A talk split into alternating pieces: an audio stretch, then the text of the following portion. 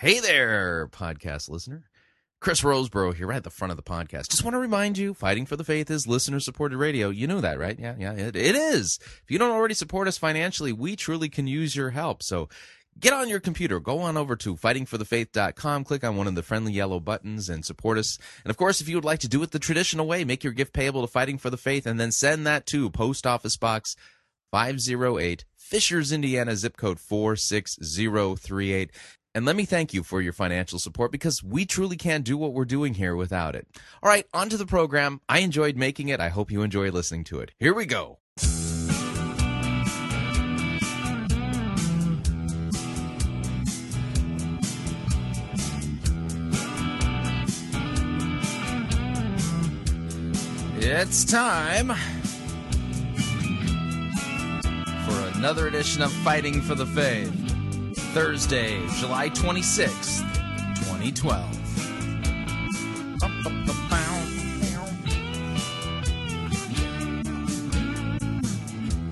Yeah, you're going to need your Bible today. I'm going to be doing an extended biblical teaching second half of this hour.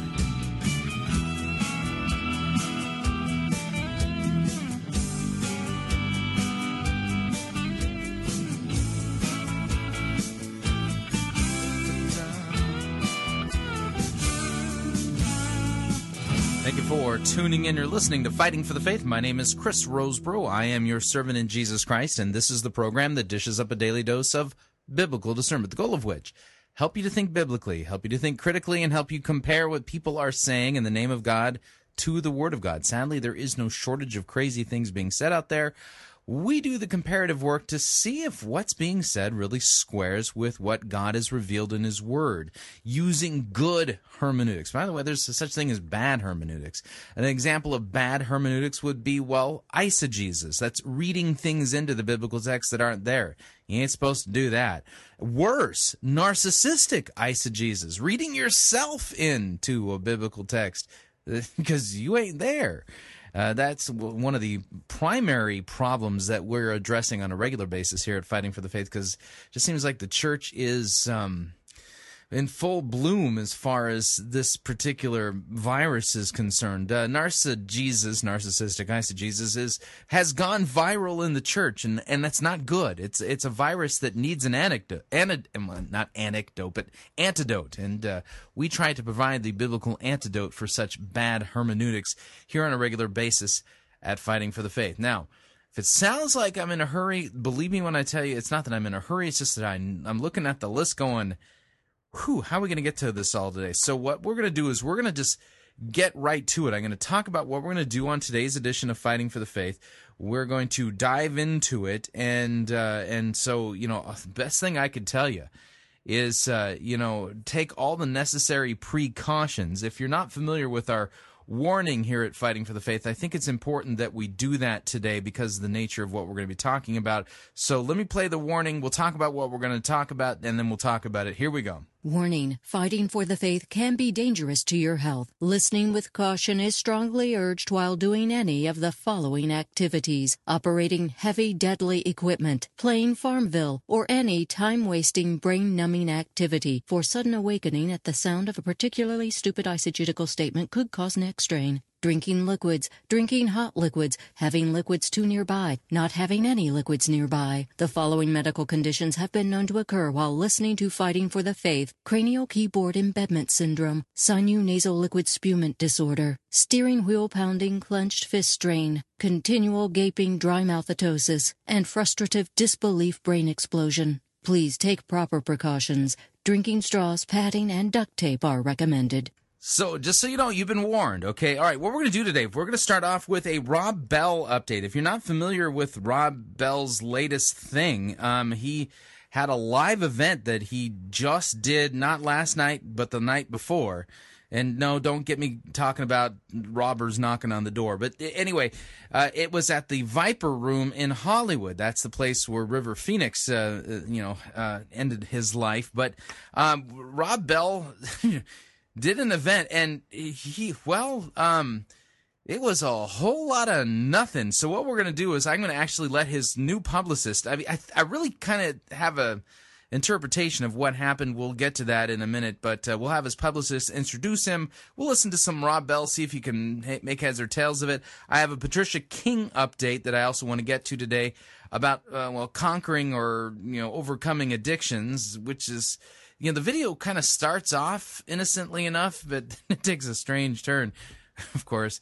Consider the person delivering the uh, the message. But then what I'm going to do uh, after our first break is I'm going to dive into an extended teaching regarding the story of Gideon. That's going to require me to go back into the book of Deuteronomy. And you're thinking, well, what does the book of Deuteronomy have to do with the story of Gideon? Gideon, but believe me when I tell you, it has a lot to do with Gideon because Uh, there, there's a, a key element that's uh, discussed at the tail end of the book of Deuteronomy that if you don't have this this little factoid tucked away in your mind, you miss an important ingredient in understanding the rhythm of the book of Judges. Yeah, I'll explain it uh, again, you know, after the uh, after the break, and then for our sermon review. By the way, this the all of that extended biblical teaching is in preparation for the sermon that we're going to be reviewing, a sermon about, supposedly, about the new movie, The Amazing Spider-Man, and the name of it is called Conquering Self-Doubt, and it's delivered by Nate Anderson of the Winner's Circle Church in Cypress, Texas. And, hooey, hooey. Uh, it's a, what, I mean, what do you do with something like this where somebody, it, by the way, I'll just kind of tip the hand a little bit here. Nate Anderson of the Winner's Circle Church somehow finds that the story of Gideon is about conquering self-doubt. Nothing could be further from the truth. The story of Gideon is not about conquering self-doubt, but we'll get there. You know, I'll, I'll teach the, ta- the, the text first, then we'll get into the sermon review. So make yourself comfortable. If you have the ability to sit down, please do so. Enjoy the program. Kick your feet up. Make yourself comfortable. If you want to enjoy an adult beverage, we don't have a problem with that. Keep in mind, the biblical prohibition is against drunkenness. You don't want to be enslaved to a good gift that God has given you. Fuzzy bunny slippers enhance your listener experience. If you don't already have a pair of fuzzy bunny slippers, visit fighting for the faith dot com. Click on, uh, we have on the left-hand side of our homepage, you'll see link, you know, pictures of two different pair of fuzzy bunny slippers that that we have t- had tested out to make sure that they comply with um, our standards for enhancing listener experiences. So with that, we're going to dive into the program proper. Here we go.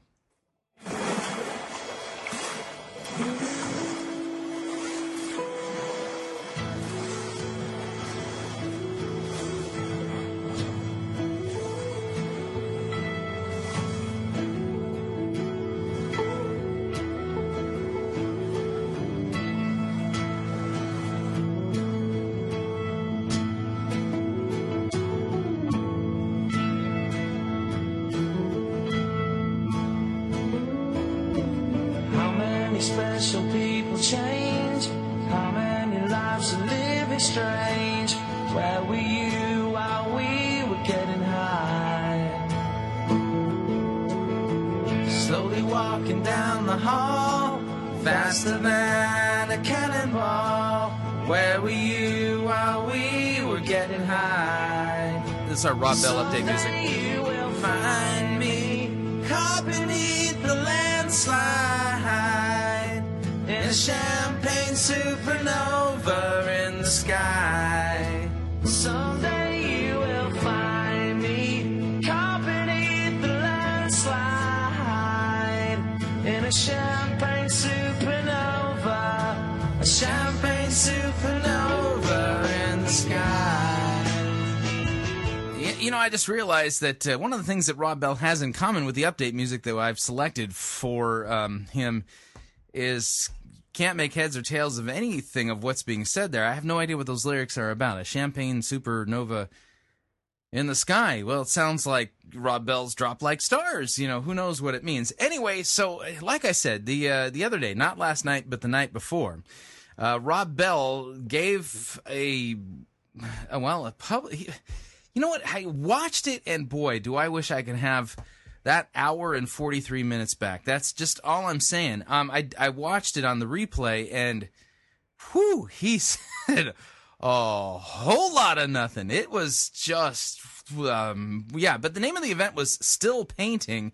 And if you want to know what, the, what really what was the occasion of all of this, um, here's my theory. Okay, now understand something, that my theory is I, I'm doing some speculation. Because it's speculation, it's worth what you pay for it, which pretty much you know means that your guess is as good as mine. Here's my guess, and it's this, is that HarperOne is now the official publisher of all books that are, well, written by Rob Bell. And, well, since Rob Bell resigned from Mars Hill up in Grand Rapids and is now working, you know, on scripts and casting and all things regarding his upcoming T V program that's being produced by the, the guy who did Lost, um, Rob Bell has pretty much slipped off of everybody's radar. And so it's been a long, long time since, well, Rob Bell's done anything. And, you know, um, so the, the, the issue is, is that uh, without any public sightings of Rob Bell or him doing any, the question is, what's happening to his fan base? And so the idea, I think, was to trot him out, have him do something that was kind of like a sermon slash stand-up comedy routine with kind of a weird Zen punch to it, and just let everybody know that he's still alive and, and well, what as they said, still painting, you know. And so I think that's the idea. Plus, now that HarperOne has taken over uh, publishing of all books Rob Bell, you know, they've got the uh, the the the reason that basically his Love Wins book is now coming out in paperback, and so you know they got to sell some things. And you know, Rob Bell, he's a busy author now, and so they needed some kind of event to kind of help sales a little bit and let the fans of Rob know Rob Bell know that he's still um, painting.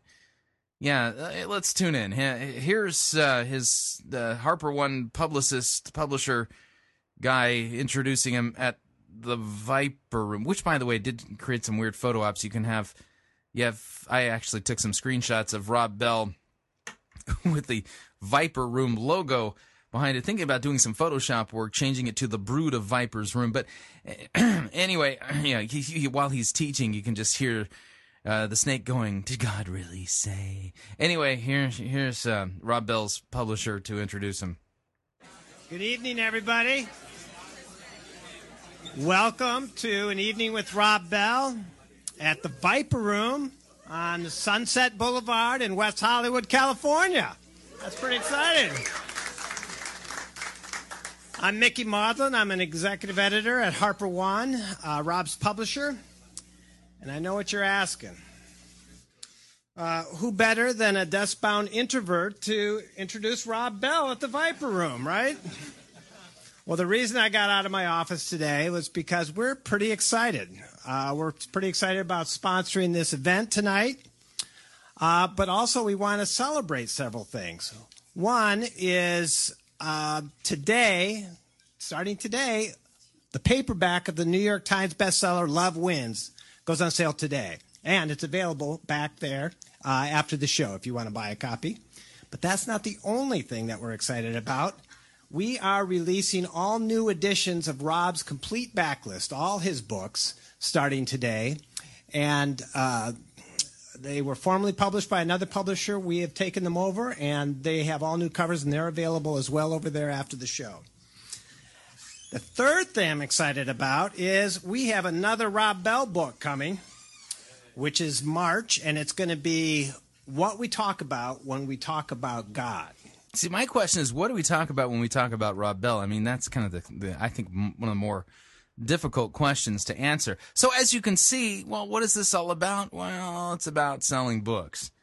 Okay, and his new publisher needed an event to, you know, well, talk about the new book, talk about the new uh, books and paper, his old books and paperback that they've now taken over. So this is about sales, you know.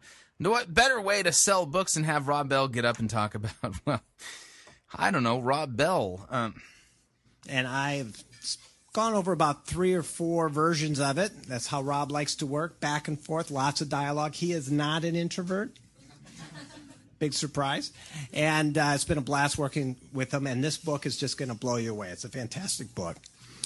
Um, also wanted to announce that in case anyone didn't know, that it's not just the room tonight. We are being live streamed to thousands of others. So maybe we should say hello to the rest of America tonight. So Let's clap for everyone else watching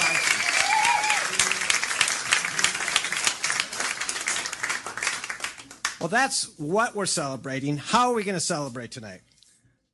I have been in uh, religious publishing for almost thirty years, and I have to say that Rob Bell is probably the most talented communicator I've ever worked with. Um, I always tell other uh, speakers that you should not try to be like Rob Bell because it's just not going to happen. So. I completely agree. In fact, any of you out there who are thinking about publishing books and, you know, in the Christian world, don't be anything like Rob Bell. Be orthodox.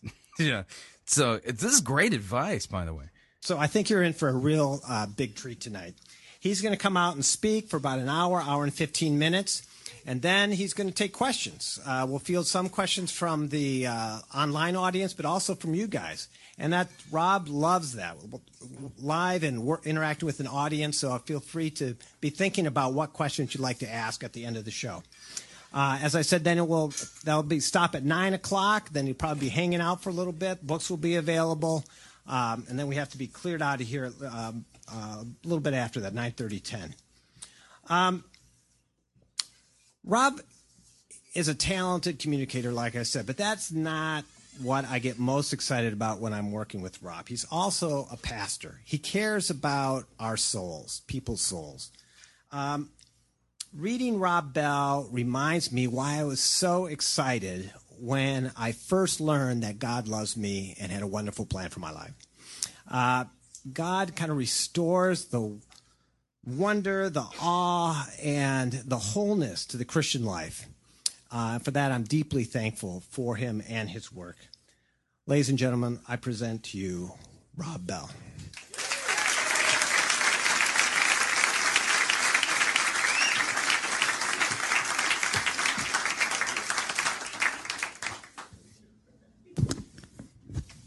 Hi, everybody.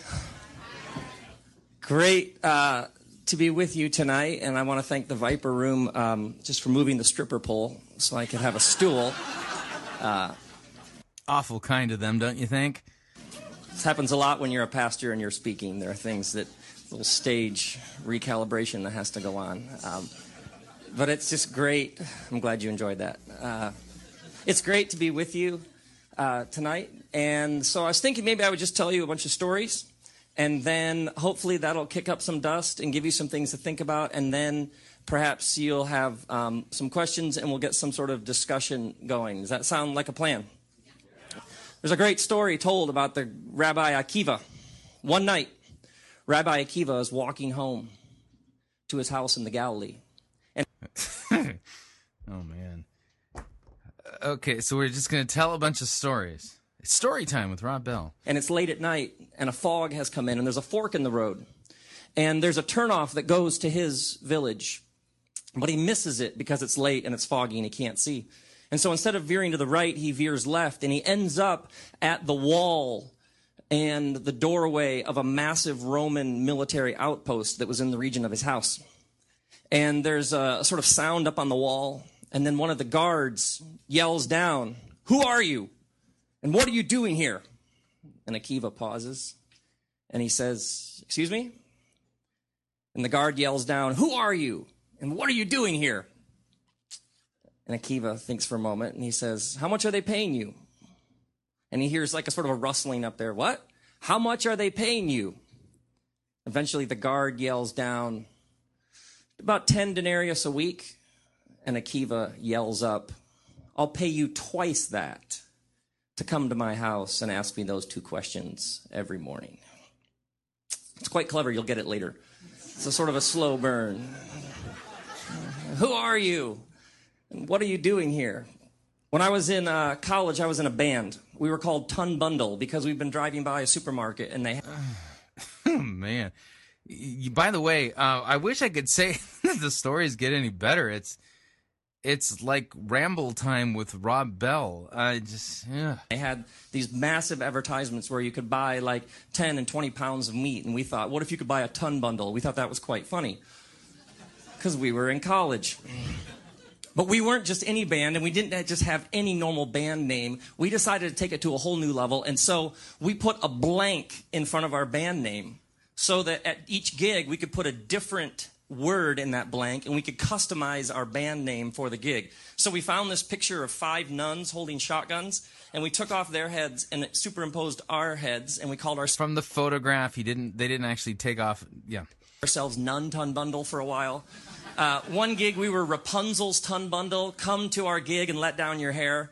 I mean, it was like that level of creative genius. Yeah. Okay, you know what I'm going to do? I'm just going to let Rob Bell kind of ramble on in the background. Uh, I, I might check in with a little bit with him a little bit later, see if any of his stories actually have a point. So uh, let, let me cue up the music here. We'll dive into the uh, the Patricia King update. Here, here we go.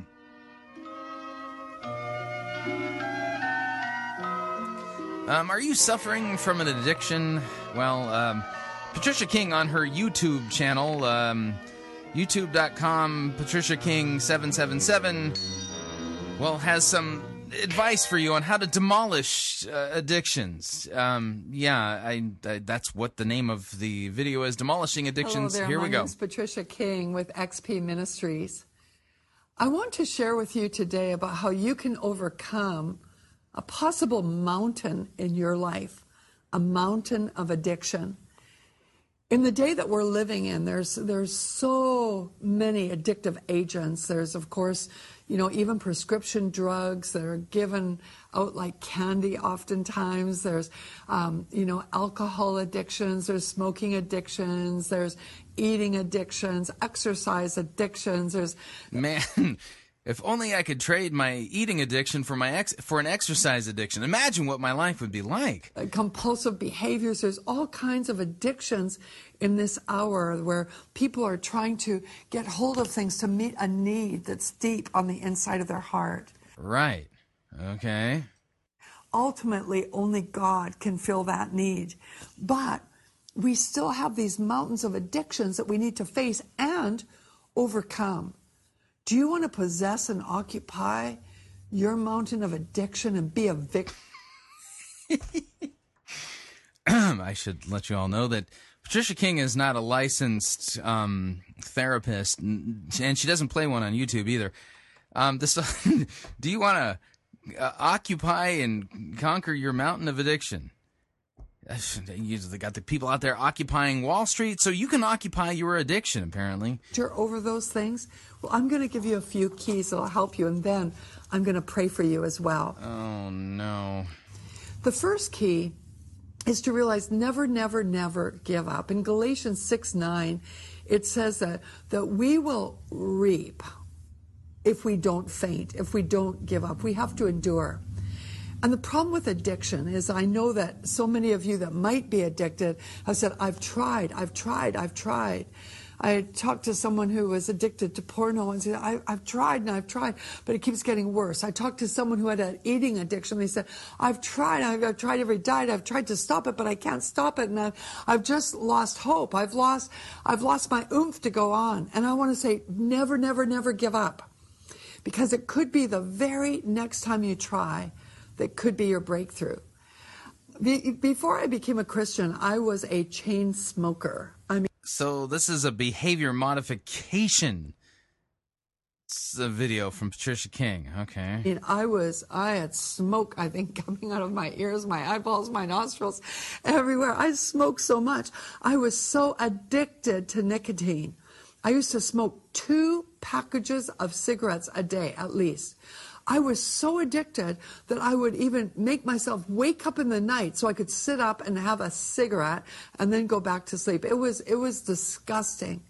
The thing is, I tried so many times. I must have quit smoking probably five hundred times, and that's probably a conservative number. It was like every other week I'd be trying to quit smoking, quit smoking, quit smoking for year after year after year. Okay, I'm, I'm going to pause Patricia right there. Let's check back with Rob Bell, see if... Uh, He's uh, figured out how to make a point yet from this uh, thing that he did the other night. Hang on. Apparently, the entire metaphor fell flat on its face. It wasn't just the terror of that question.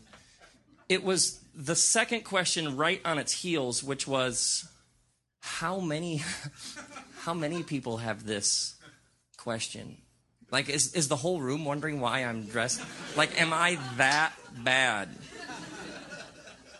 That if I stood here for an hour and just said, you really like the color purple, and at the end you were all like, mm, what, were you, uh, what was your point again? Um, it- okay, no, um, sorry. There doesn't seem to be any progress on the Rob Bell front. Let's check back with Patricia King as she talks about her smoking addiction. Sorry, we got to check back, see if Rob Bell is, you know, got figured out how to take his talk out of neutral and put it into first gear. But I would try, but every time I would fail, and I, I would lose heart. I'd say, this isn't going to work. I might as well just accept the fact that I'll be a smoker for the rest of my life. And the thing with addiction, there's part of you that likes it, but there's part of you that hates it. That part of you that has been created in God for freedom knows that any kind of addiction isn't what you were made for. And so I continued to struggle. But you know, finally, one day, I finally did it. It finally was the last time. I remember making a commitment to myself saying, I'm never going to take even so much as another drink. See, she pulled it off. Apparently, you can too. All you got to do is have the same resolve as Patricia King, and you can pull off conquering your addiction too. Right, off of a cigarette. I had to not give up. Do you know that I made that commitment one morning? I woke up and I said, I'm not going to smoke anymore. And within seconds, I was tormented with temptation. And I had to endure. I didn't have the power within me at that time to endure for a whole day. But I thought, maybe I can do a couple of hours. I said, I'm going to I'm going to endure this temptation for a couple of hours. I'm going to say no. I'm going to endure. I'm not going to. Yeah, the scary part is this, is that there's probably people who've watched this video who are suffering from Uh, you know, some kind of a besetting sin or a habit or a, uh, a an addiction. And, you know, when you get in a situation like that, you get so desperate, you'll try anything, even advice from Patricia King. But trust me when I tell you, if this is what you're suffering from, the solution is the cross, not Patricia King's solution. Even though she's here in a second going to talk a little bit about forgiveness, which is important.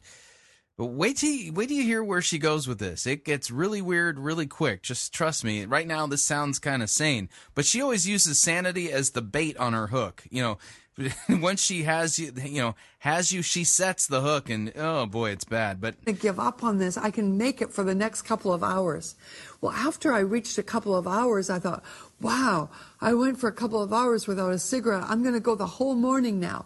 And I went for half a day. And then in the afternoon, every time I'd get a temptation, I'd say, no, I can endure for the afternoon. Yeah, hang on a second here. I got to check back with Rob Bell, see if he's making any points in his lecture. Hang on. Yeah. The control is often an illusion. There are a few things we can control. And it's really important that we are deeply in touch with what those are, because those can change everything. It's really, really important that we learn to laugh, because sometimes all you have is your ability to laugh. My uh, friends and I and my sons, I was speaking up in Minas- in Canada, way up like central, northern Canada, southern Canada, wherever. It was. So we had to drive through the northern border of Minnesota and Canada. I know a lot of you guys have been there before. It's very hopping. But um, we were trying to get there the next morning, so we had to drive through the night. Yeah, no, things aren't progressing there. Yeah, if we're having to tell the uh, the Minnesota-Canada border story, well, things have degenerated pretty badly there at the Viper Room. All right, back with Patricia King. Hang on. Afternoon. I'm not going to give up. I can endure for the afternoon. And I remember when I made it for an entire day without a cigarette. The next day was just as hard. The next day was just as hard, but I just... Notice the similarities between Patricia King and Rob Bell are, well, they sure do like talking about themselves. It took half a day at a time at first, and then a whole day at a time, and then a week at a time, and then a year at a time, but I'd made this quality decision that I'd never do it again. I finally made it, but it came after many attempts of failure. No matter how many times you've tried, do not give up, because your day of breakthrough is on its way. It is. Yeah, again, I, I got to say, if, you, if you're actually suffering from a besetting sin, you need to get real help and not this kind of help. Just saying, you know. It's so close. Don't give up. I hear in my spirit right now someone saying, oh, no, no, no. Uh-oh, she's getting a word in her spirit. You know, apparently God, the Holy Spirit is going, Hi, Patricia. It's the Holy Spirit, and I, I need to give you a word for somebody who's suffering from an addiction. Can you uh, pass the message along, please? Well, I'm addicted to food. I'm addicted to eating. I'm addicted to sugar. I'm addicted to carbs. I can't stop it. Oh, yes, you can. And you will. Just take that frown and turn it upside down. You got yourself a smile. Just have a sunny outlook on life, and you too can conquer your addiction. God, the Holy Spirit just said so. Oh, because you're more than a conqueror in Christ. You can do it. You can conquer this mountain of addiction. There's someone I'm hearing in your spirit. I'm so addicted to porno. I hate it, but I'm addicted. I can't give it up. Yes, you can. Don't say you can't. Uh, can we bring the cross in, please? Never, never, never give up. Just be assured that you never, never, never give up. Isn't that that slogan from Galaxy Quest?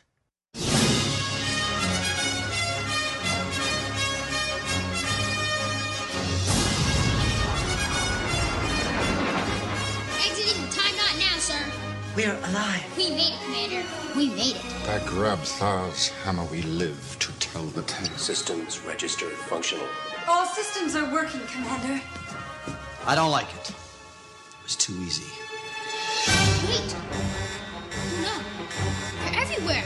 There are timelines opening everywhere. Trap. We're surrounded, Commander. Oh. Oh. Oh. It's a core meltdown, sir. It can't be stopped. Surrender may be our only option. No, never give up, never surrender. Yeah, that's what I thought. Never give up, never surrender.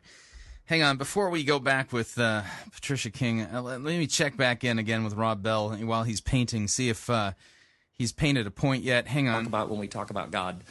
Um, it was originally going to be called The Secret of the Purpose-Driven Shack. Uh... But I just, I don't know. Um, so lit- that's such a dumb joke, and it's kind of awesome, actually. What are the odds somebody's going to do that book? Right now, somebody's going, oh, my word, that's totally captures the spirit of what I'm doing. Someone's typing somewhere. Got it. Got it. I was originally going to call it something else. Um, That's funny. Uh, and, and like, it doesn't matter how many words you've written. Like this past year, in the morning, I wake up, take my kids to school, and sit back down, and it's like, try to make the next paragraph. And, and, and, and here's the sort of secret in all this. That's where the life is. The life is not in how people respond to your work. The life is in being true to what you're supposed to do. Uh, okay. Back to Patricia King here. The day of breakthrough is at hand. The next point I want to bring to you is see yourself free. Start getting a vision of yourself as being free. One of the things that really helped me is I began to see myself as a non-smoker. Uh, I'm a non-smoker. I re- so creative visualization, you know, it's this... Remember the first time... Key component of witchcraft, by the way. I went into a restaurant because back in those days, which was like, you know, over thirty-seven years ago, um, and I've been free for thirty-seven years and will be for the rest of my life. It's not even a temptation anymore, believe me. But back then it was a big temptation, but I began to see myself not as a smoker, but as a non-smoker. I saw myself as a non-addicted person. And when I went into the restaurant back then, they had smoking sections and non-smoking sections. And I remember the very first time when, when the, the um, host said, would you like smoking or non-smoking? I said, I'll have the non-smoking section, please. And it was identifying with being a non-smoker. It was awesome. It felt so good on the inside. So see yourself as being free. See yourself. If you're addicted to food, see yourself as being free.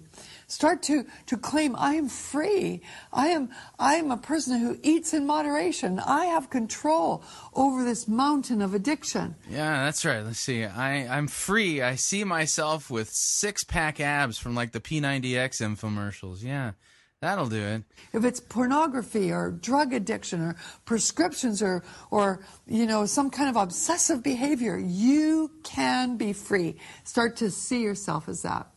The third point that I'd like to bring up is to repent from the very entry point where that addiction began. Okay, now, in case you're going to confuse this with repentance and the forgiveness of sins, biblical style, keep this in mind. You can't go back in time. So she's not telling you to repent and to be forgiven. She's telling you to repent from when you first launched into this bad behavior that has now ensnared you and, and taken control of your life.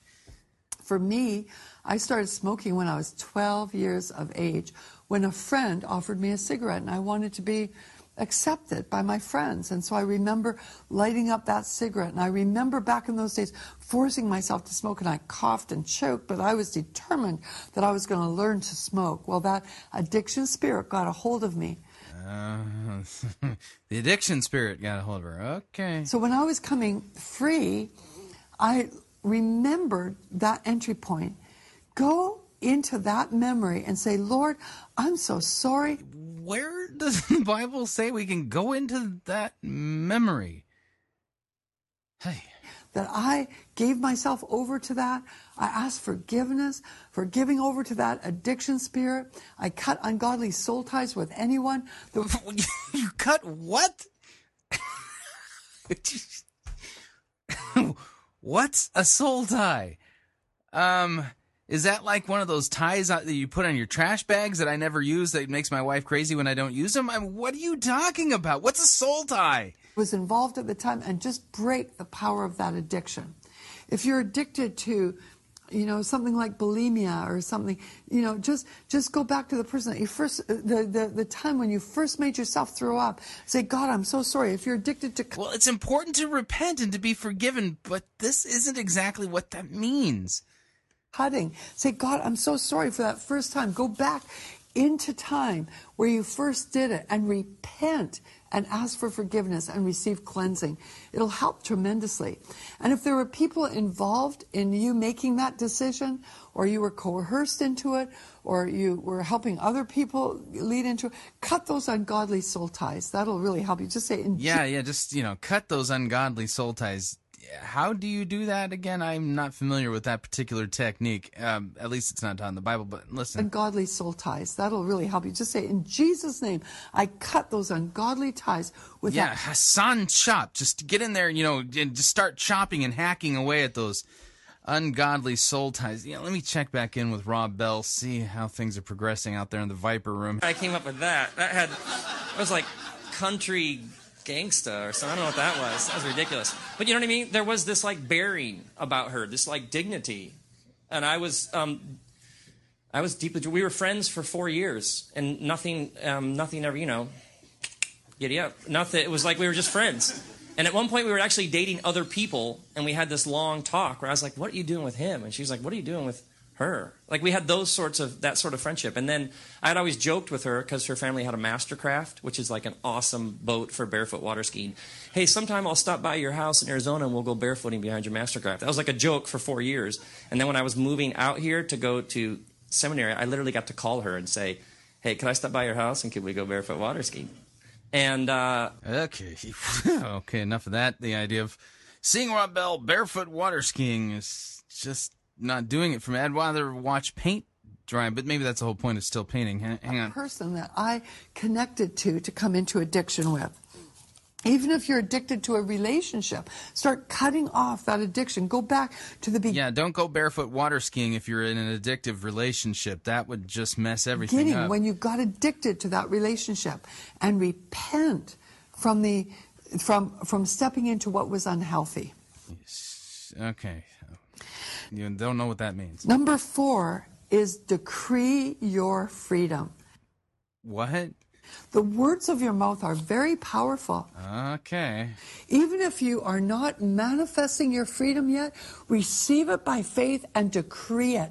Re- oh, no. This is kind of like the word of faith heresy. Oh, boy. Receive it by faith and speak with your mouth. Isn't this what Mary Baker Eddy taught in the Mind Science cult of Christian, you know, Christians? Uh... That you are free. Decree your freedom. Right on, yeah. Next is speak grace, grace, grace to the mountain. It says in the... Okay, just speak grace, grace, grace to the mountain. Bible, speak grace to that mountain. If it's an obstacle of addiction, a mountain of addiction before you, speak to that mountain of addiction. Speak grace, grace. Let the empowerment of God himself come into that region of your life. And in Jesus' name, break its power. Uh, man, this is not what the Bible teaches. Now, I'm going to pray for you right oh, no. now myself. Please don't. Because I have faith for you to come free. Because you have what? You have faith for me to come? Oh, man. I've come free from addictions. Yeah. I was addicted to alcohol before I got saved. I was addicted to smoking. I was addicted to other things. But now I'm free. Because he who the Son sets free is free indeed. And as a kingdom believer, we are to enjoy our freedom. So I want you right now to join me in prayer and start receiving your freedom from addiction, because I'm going to use my faith to see you set free. Oh, no. I can't. um, do I have to explain what's wrong with that, or does, is that just pretty obvious that this is just not taught? In the, nowhere in the Bible does it say you, you or your faith can set... Oh, boy. Um... Yeah, I think um, on the uh, make no sense scale, it was a clear tie between Rob Bell and Patricia King. Um, we're going to take our first break. If you'd like to email me regarding anything you've heard on this edition or any previous editions of Fighting for the Faith, you can do so. My email address, talkback at fighting for the faith dot com, or you can ask to be my friend on Facebook. It's facebook.com forward slash Pirate Christian. You can follow me on Twitter. My name there, at Pirate Christian. We'll be right back. Get your Bible out. Open up to the book of Deuteronomy, the last few chapters. I'll, I'll explain when we get there.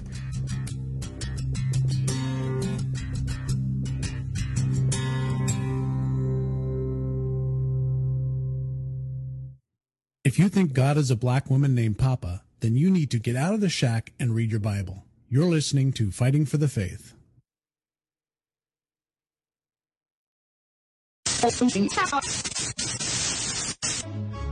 You're listening to Pirate Christian Radio. We'll be taking your false doctrine now.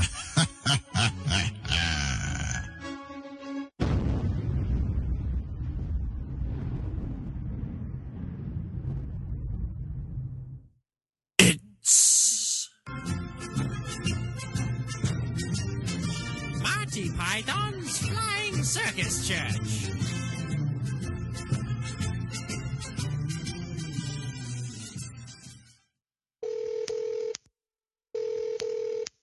Thanks for calling Saddleback Customer Service. This is Josh. How can I help you today? Yes, I would like to return the Jesus I received from you. I heard there was a sixty-day return policy. Yes, sir, there is. But can I ask you why you want to return Jesus? Well, I was told if I received Jesus, he'd fix all my problems. And quite honestly, I'm not satisfied with this Jesus. Sir, what is your Jesus doing right now? Nothing. He just sits there. Have you taken time to feed your Jesus? Well, I went to church for the preaching, but nothing has happened. Sir, if you read the fine print on the warranty, you'll see that you are responsible for feeding, not the church or the pastor. Oh. Well, can I exchange this Jesus for another? Sir, what kind of Jesus are you looking for? I need the Jesus that forgives sins. You know, changes your life on the inside, helps you overcome the sins of the flesh, never leaves me nor forsakes me, and will take me to heaven when I die. Oh, I'm sorry, sir. We don't stock that Jesus here. You'll have to go somewhere else to have that Jesus. Well, I guess I'll just stick with the one I got since I already opened my eyes. Wonderful, sir. Can I interest you in getting Jesus for your friends and family? Why would I do that?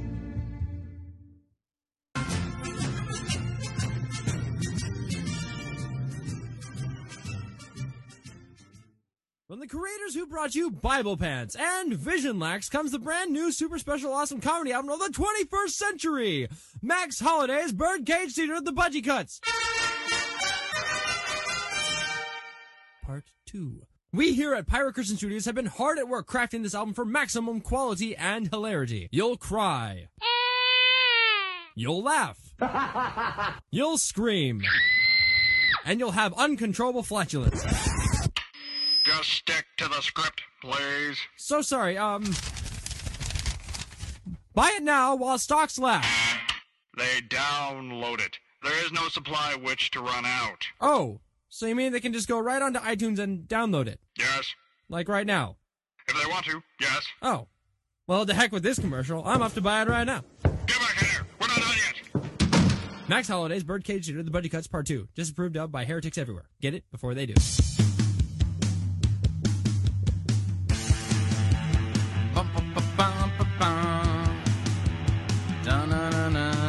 All right, we're back.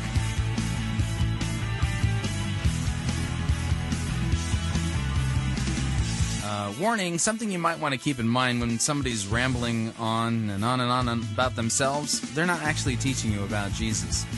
Just something I've noticed. All right, just a reminder, Fighting for the Faith, this is listener-supported radio. That means we depend upon you and your generous gifts and financial contributions in order to continue to bring Fighting for the Faith to you as well as to the world. You can partner with us financially by visiting our website, fighting for the faith dot com. When you get there, you'll see our two friendly yellow buttons. One says donate, the other says join our crew. When you join our crew, you are signing up to automatically contribute six dollars and ninety-five cents every month to the ongoing work and mission of Fighting for the Faith and Pirate Christian Radio. Of course, if you'd like to specify the amount that you would like to contribute, you could do so by clicking clicking on the donate button, or you can make your gift payable to Fighting for the Faith. Send it to Post Office Box five oh eight, Fishers, Indiana, zip code four six zero three eight. And let me thank you, those of you who support us and make it possible for us to keep doing what we're doing. We uh, literally are indebted to you in a way that, that it's not possible for us to repay. And just just a reminder, we're still in the middle of our second second half of our summer bake sale to get through the uh, lean mean uh summer months that are thin here financially, and uh, if you want to get your uh, T-shirt or bracelet that my mother-in-law made, visit piratechristianradio.com forward slash bake sale and get your T-shirt or bracelet today. They are fantastic, and we're, you know, people all over the place are getting theirs now and uh, sending me pictures on Facebook and other places, letting me know they got them and they love them. So, okay, moving along. I, like I said at the, prior to the break, I wanted you to open up to the book of Deuteronomy. In fact, Deuteronomy chapter thirty-one, a strange place to look, but uh, there's something I want to point out to you, and that is this, is that God works through means. And w- and w- what I mean by that is is that God could obviously just work with us directly, okay? Problem is, it would probably melt our face off and we'd end up basically being a smoldering heap of nothing. Okay, so God chooses to rescue us through means, okay? The Bible being really the, the primary means by which we're being saved, okay? It's all scriptures God breathed, okay? Now, when we look at the book of Judges, we're going to be shortly looking at the story of um of Gideon, okay? You got to understand that this this cycle that you see in the book of Judges, God knew it was coming, and God in his grace and mercy provided a means by which his word would be in the mouths, minds, and heart of his people, and that would then draw them back to himself at the same time that he would then rescue them from uh, the punishment, you know, the, the, for their sins and their transgressions. Believe it or not, okay? And it's not just the written Torah here. There was a special thing that God did. Now, I don't know if you've ever heard this teaching, but it's found right here in the book of Deuteronomy. If you open your Bible to Deuteronomy thirty-one, I'm going to start at verse sixteen, and I'm going to read Deuteronomy thirty-one sixteen through the end of the uh, of chapter thirty-one, all of thirty-two, and that's going to set the foundation for what we go into when we look at the book of Judges and the story of Gideon, okay? Important that we get this because this is part of the what we call the wider context of the story of Gideon. You got the immediate context, and there's a wider context, and you have the you can have the overarching meta narrative of the of the Bible that you can you can roll up into. But what we're going to do is we're going to take a look at something here. Moses is, just so you know, this Moses is about ready to die. Okay, God's about ready to have his life ended. The reins are going to be passed over to Joshua. Moses knows all of this, and uh, they in uh, Deuteronomy twenty-eight, you have the you know the blessings and curses of the Mosaic covenant being pronounced, right? And the the children of Israel say, "We will do these things, and the blood be upon them." Remember what Michael Horton said. So that's kind of, you know, a little bit more context of what's going on here. And God knows the children of Israel are not, for a second, going to really keep the law. Okay, because the law is not there to save us. It's, it has a different purpose. So God immediately kicks into action and sets up a means by which his word, his inspired word, would be in the hearts, minds, and mouths of his own people. And it comes in the form of a song. Okay, Deuteronomy thirty-one sixteen. The Lord said to Moses, "Behold, you are about to lie down with your fathers. Then this people will rise and whore after the foreign gods among them in the land that they are entering, and they will forsake me and break my covenant that I have made with them."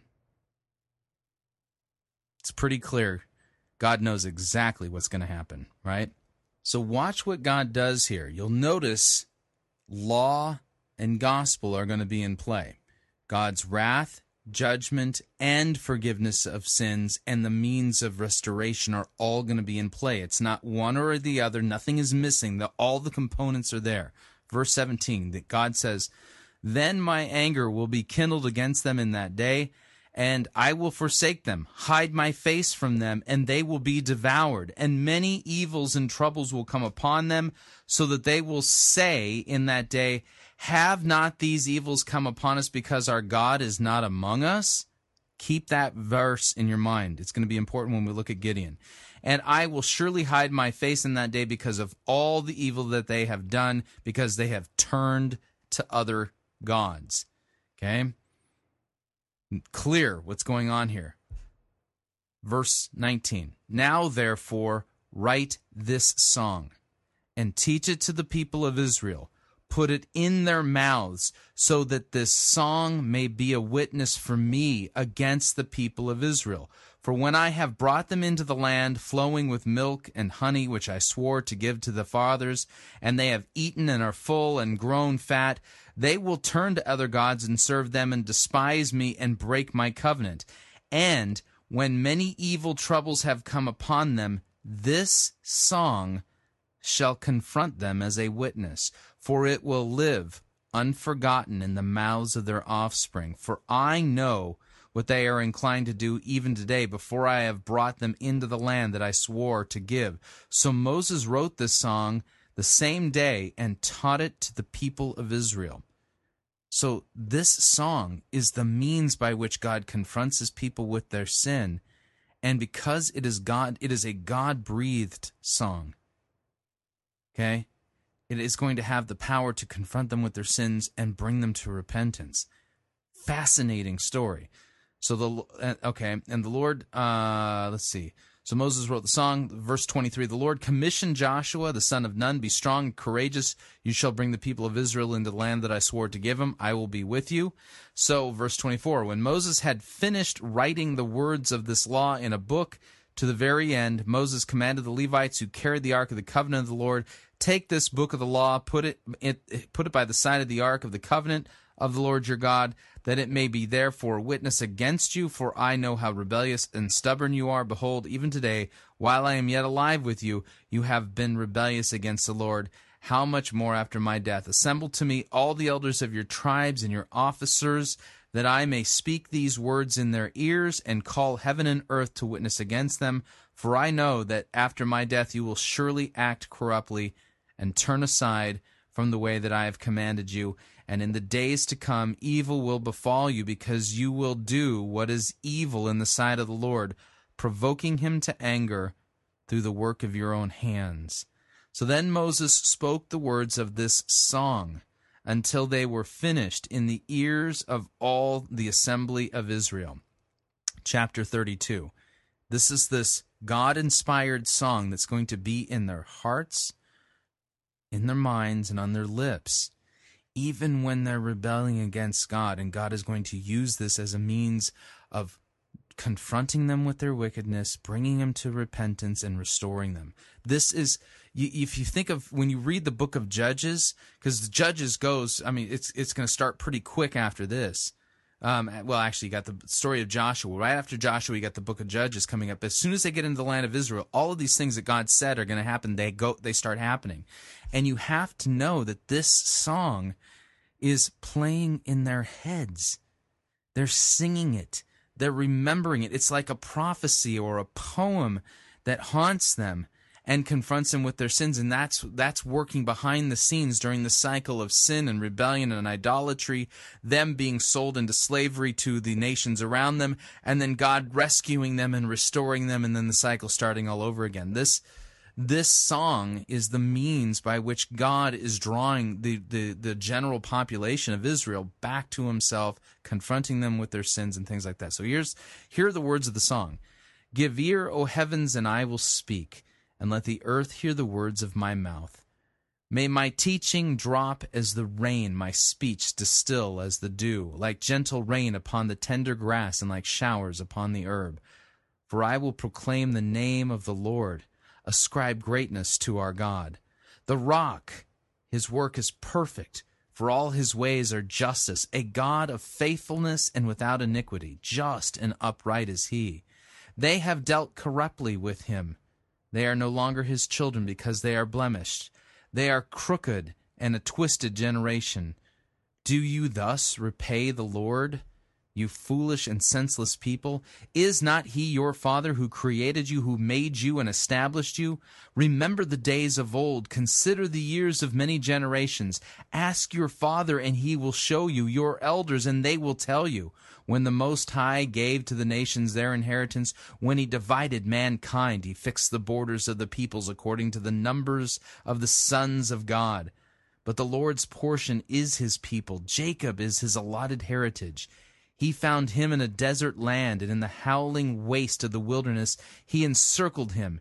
He cared for him. He kept him as the apple of his eye, like an eagle that stirs up its nest, that flutters over its young, spreading out its wings, catching them, bearing them up in its pinions.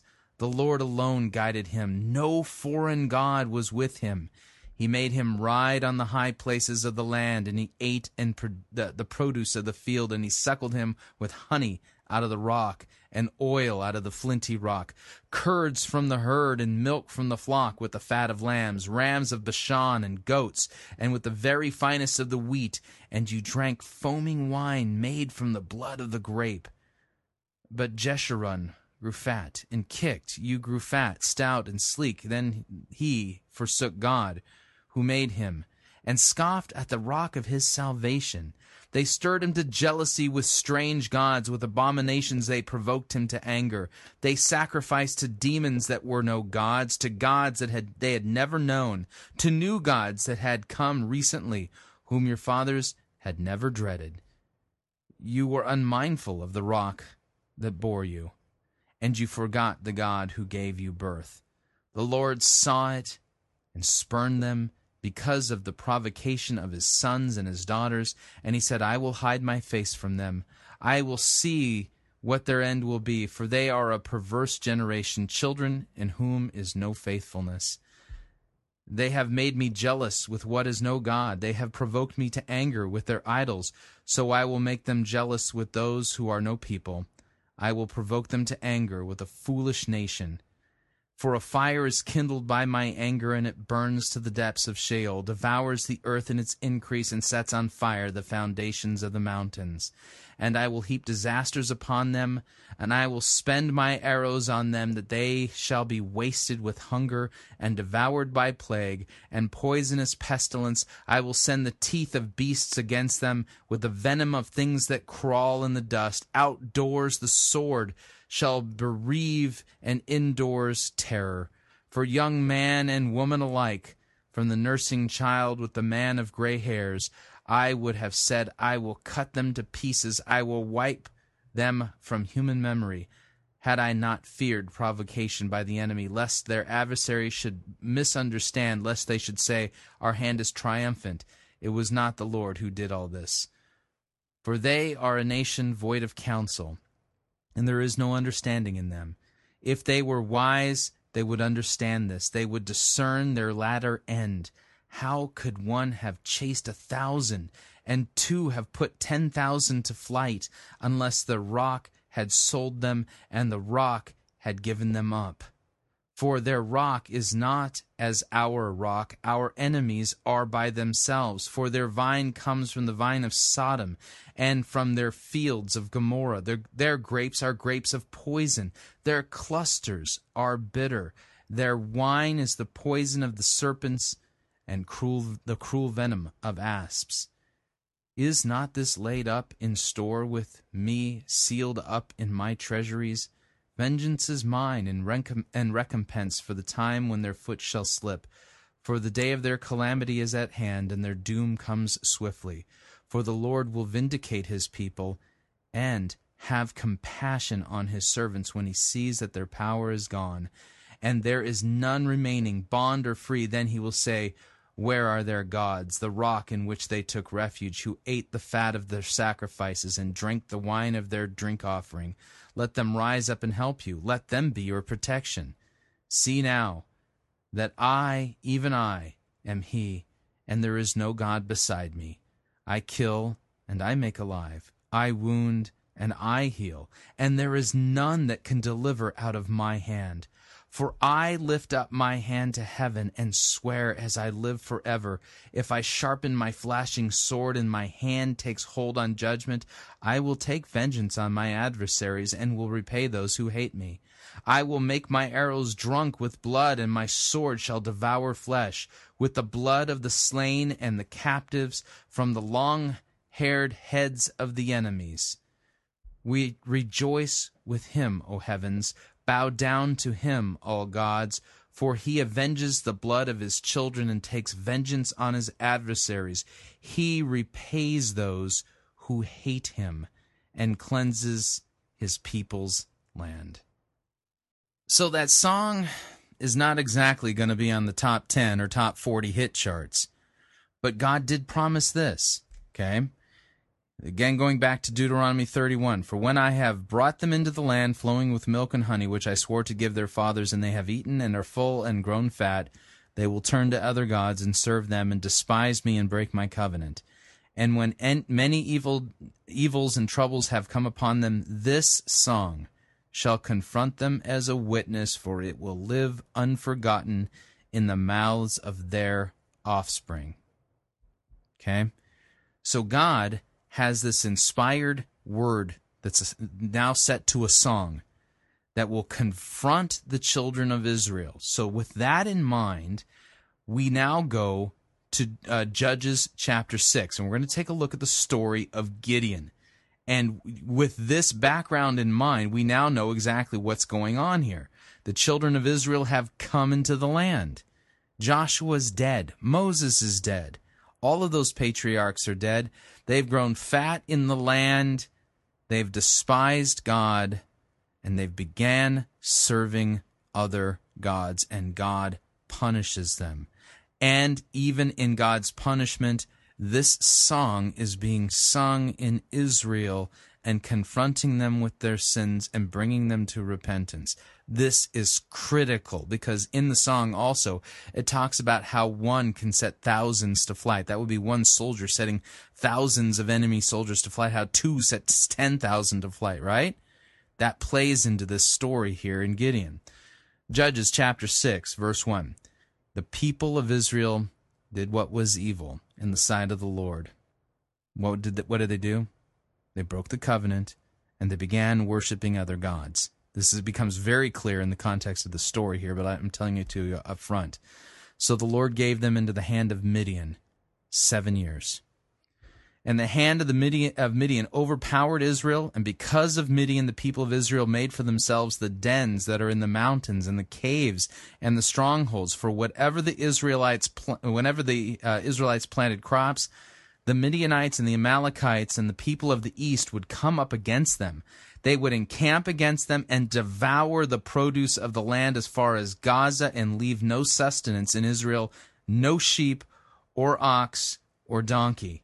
And they would come up with their livestock, their tents. They would come like locusts in number. Both they and their camels could not be counted, so that they laid waste the land as they came in. And Israel was brought very low because of Midian, and the people of Israel cried out for help to the Lord. And remember, they're singing this song, and this song is telling of how God, even though he is punishing them, will cleanse their land, right? So when the people of Israel called out, to the Lord on account of the Midianites, the Lord sent a prophet to the people of Israel, and he said to them, "Thus says the Lord, the God of Israel, I led you up from Egypt and brought you out of the house of slavery.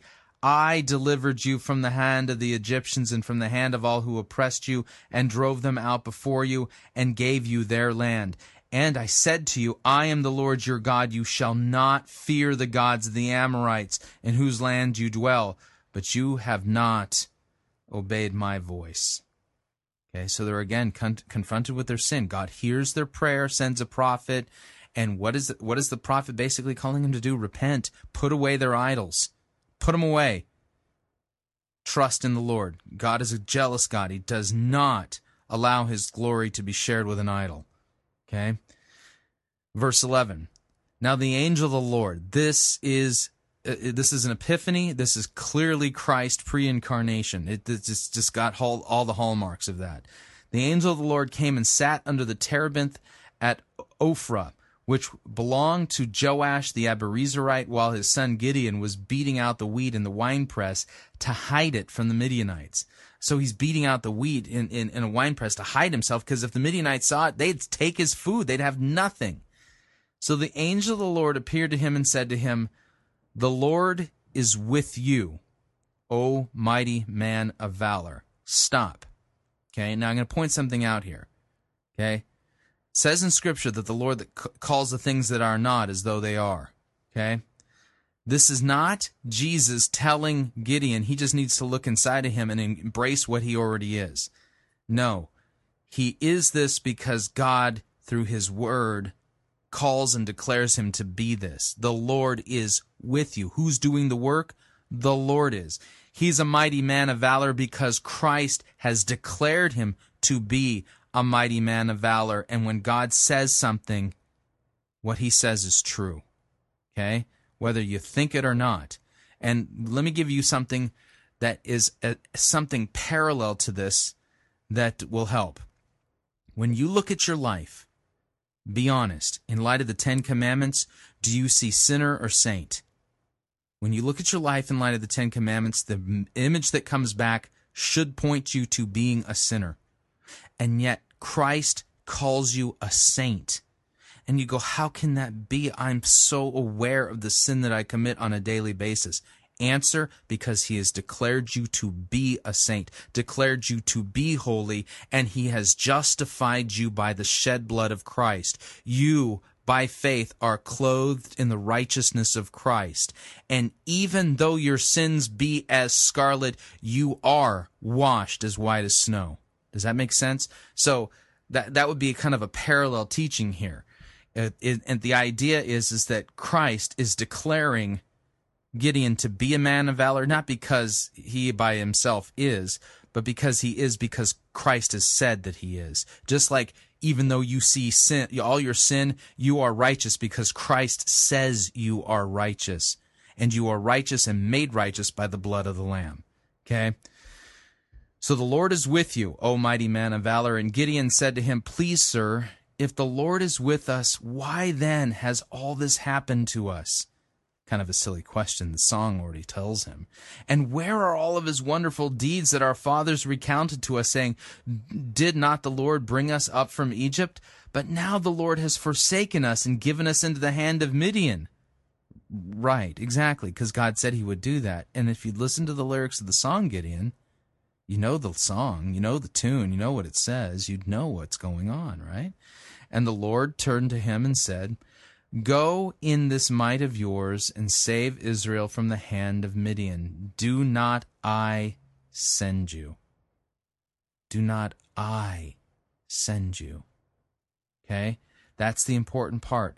Christ is sending him. In, by the way, do you know what uh, the Greek word for apostle means? Sent one. Gideon here is kind of a, sh- a type and shadow of the apostles. He is being sent. He is an apostle, a sent one, sent by the Lord, and the Lord has given him might and power and declared him to be a mighty man of valor, and he, the Lord is with him and is sending him to do something. And he said to him, "Please, Lord, how can I save Israel? Behold, my clan is the weakest in Manasseh, and I am the least in my father's house. And the Lord said to him, But I will be with you. But I will be with you, and you shall strike the Midianites as one man. Notice again, he counter, he count, Gideon here is countering with his own sinful flesh. And what he's saying is absolutely true, right? And Christ's comfort to him is not that just go and do it, I'm commanding you. He's saying, no, no, no. I will be with you. I am sending you. I have declared you to be this. And so think of it. Let me give you another parallel. Okay? Let me give you a parallel that applies to the Christian life. We do have certain certain promises, you know, not that we are mighty men of valor, but that we are saints, that we're declared holy, where God sees us as righteous. And you say to yourself, how am I supposed to go and share the gospel with my neighbors? I'm a sinner. They know it. They've heard me have that fight with my husband. They've seen my kids behave, and they know that they're no saints. And you, how am I supposed to go and share the gospel with them? And Christ says, have I not made you clean?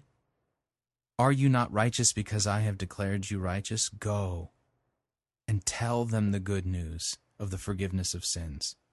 Okay? Parallel idea here.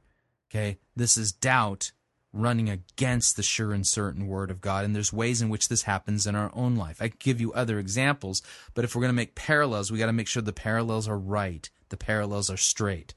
Okay? So go in this might of yours and save Israel, and uh, uh, do not I send you? Behold, my clan is weakest. We've read that. All right, so he said to him, if now I have found favor in your eyes, then show me a sign that it is you who speak with me. Okay, now I'm going to point something out here. This is kind of like doubting Thomas kind of time. Does Christ rebuke him for his doubt in asking for a sign so that he knows that it's the Lord and that he's not being deceived, right?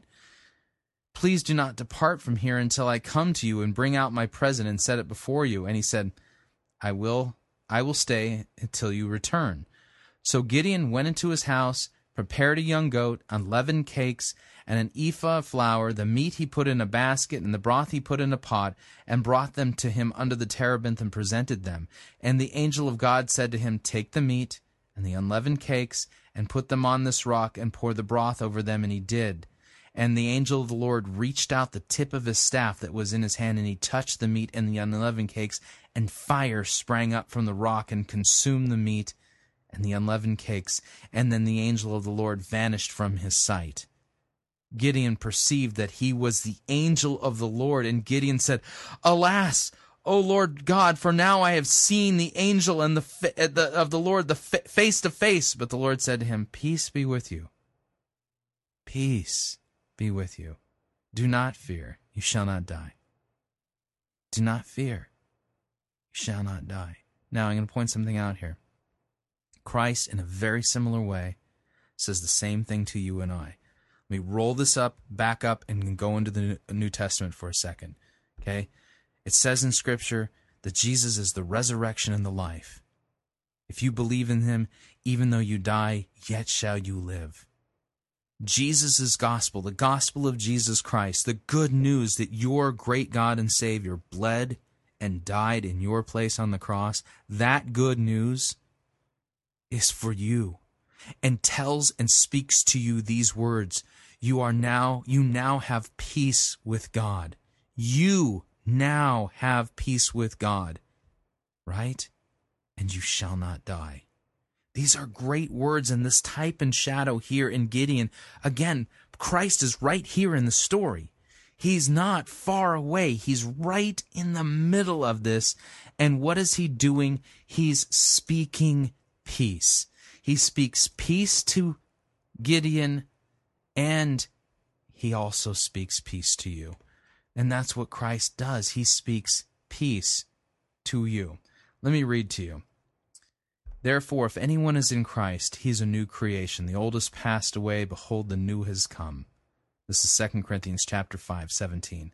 All of this is from God, who through Christ reconciled us to himself and gave us the ministry of reconciliation. That is, in Christ, God was reconciling the world to himself, not counting their trespasses against them, and entrusting to us the message of reconciliation.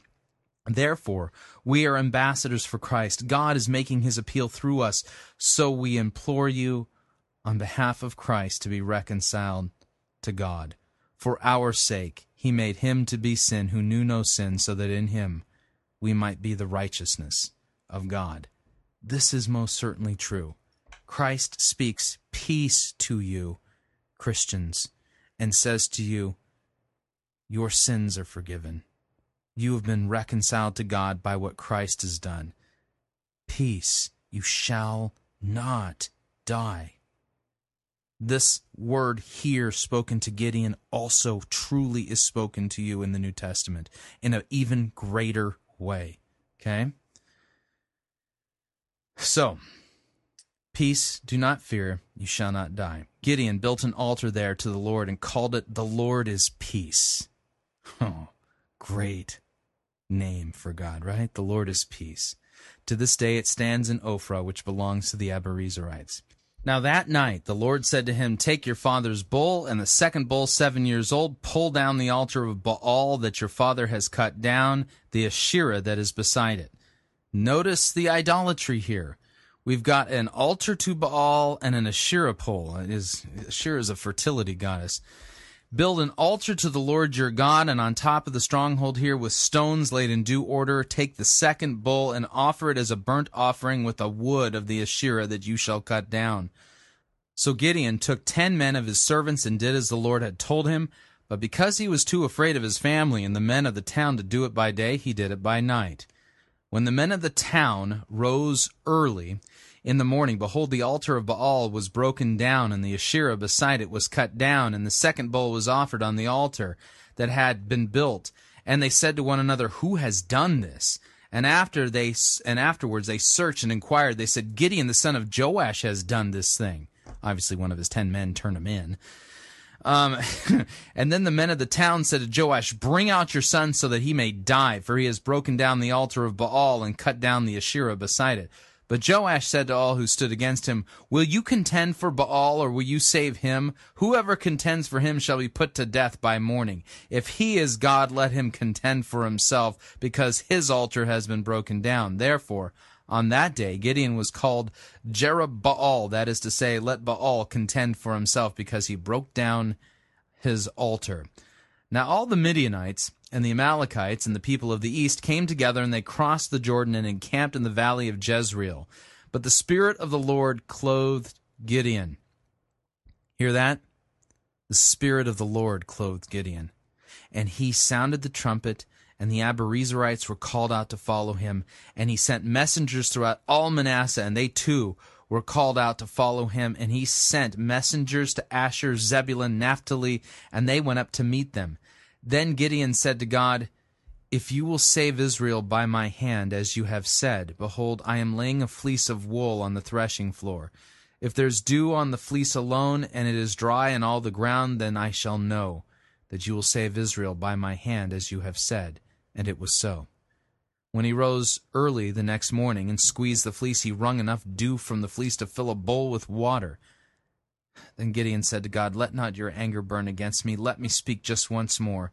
Please let me test just once more with the fleece. Let it be dry on the fleece only, and on the ground let there be dew. And God did so that night, and it was dry on the fleece only, and on all the ground there was dew. Notice, God does not despise his weakness and his little tiny faith. You know, it's almost as if you can hear from the New Testament, you know, about, you know, Lord, I believe, help my unbelief, right? And God here is gracious, and he's kind, and he is at peace with Gideon. He's not at war with him, and he is, well, comforting him in his frailty, comforting him even in his weak, tiny faith. So then Jerubbaal, that is Gideon, notice the change of name here. He's kind of taken Jerubbaal upon his, himself. And all the people who were with him rose early and encamped beside the spring of Harod, and the camp of Midian was north of them by the hill of Morah in the valley. The Lord said to Gideon, The people with you are too many for me to give the Midianites into their hand, lest Israel should boast over me, saying, My own hand has saved me. Now, therefore, proclaim in the ears of the people, saying, Whoever is fearful and trembling, let him return home. Hurry away from Mount Gilead. So then twenty-two thousand of the people returned, and only ten thousand remained. Well, that clears away two-thirds of them. By the way, this is not any way to conduct a war, right? So the Lord said to Gideon, The people are still too many. Take them down to the water, and I will test them for for you there. And any one of whom I say to you, This one shall go with you, shall go with you. And any one of whom I say to you, This one shall not go with you, shall not go. So he brought the people down to the water. The Lord said to Gideon, Everyone who laps the water with his tongue as a dog laps, you shall set him by himself. So God's choosing all the feral guys, right? Likewise, everyone who he kneels down to drink, and the number of those who lapped, putting their hand to their mouths, was three hundred men. But all the rest of the people knelt down to drink water. And the Lord said to Gideon, With the three hundred men who lapped the water, I will save you, and give the Midianites into your hand, and let all the others go every man to his home. So the people took provisions in their hands and their trumpets, and he sent all the rest of Israel, every man to his tent, but he retained the three hundred men, and the camp of Midian was below him in the valley. That same night the Lord said to him, Arise, go down against the camp, for I have given it into your hand. Who won this battle? The Lord did. The Lord gave the Midianites into the hands of Gideon and his three hundred men. Watch this. But if you are afraid to go down, Go down to the camp with Purah, your servant, and you shall hear what they say. And afterwards your hands shall be strengthened to go down against the camp. So then he went down with Purah, his servant, to the outposts of the armed men who were in the camp. Notice the Lord said to him, If you're afraid, go and listen. And what does he do? He goes and listens. He's afraid. This mighty man of valor is afraid. Of course he is, right? The Midianites and the Amalekites and all the people of the east lay along the valley like locusts in abundance, and their camels were without number, as the sand that is on the seashore in abundance. When Gideon came, behold, a man was telling a dream to his comrade, and he said, Behold, I dreamed a dream, and behold, a cake of barley bread tumbled into the camp of Midian and came to the tent and struck it so that it fell and turned it upside down, so that the tent lay flat. And his comrade answered, This is no other than the sword of Gideon, the son of Joash, a man of Israel. God has given him into his hand, Midian and all the camp. And as soon as Gideon heard the telling of the dream and its interpretation, he worshipped. Notice, he was not rebuked by God for being fearful. God even made a provision for that and strengthened his hand even through his fear, right? So he worshipped. And then he returned to the camp of Israel, and he said, Arise, for the Lord has given the host of Midian into your hand. Not that you're going to do something great. He said, The Lord has done something great. The Lord has given them into your hand. Arise. He divided the three hundred men into three companies and put trumpets into the hands of all of them and empty jars with torches inside the jars. And he said to them, Look at me. And do likewise. And when I come to the outskirts of the camp, do as I do. When I blow the trumpet, and I and all who are with me, then blow the trumpets also on every side of all of the camp, and shout for the Lord and for Gideon.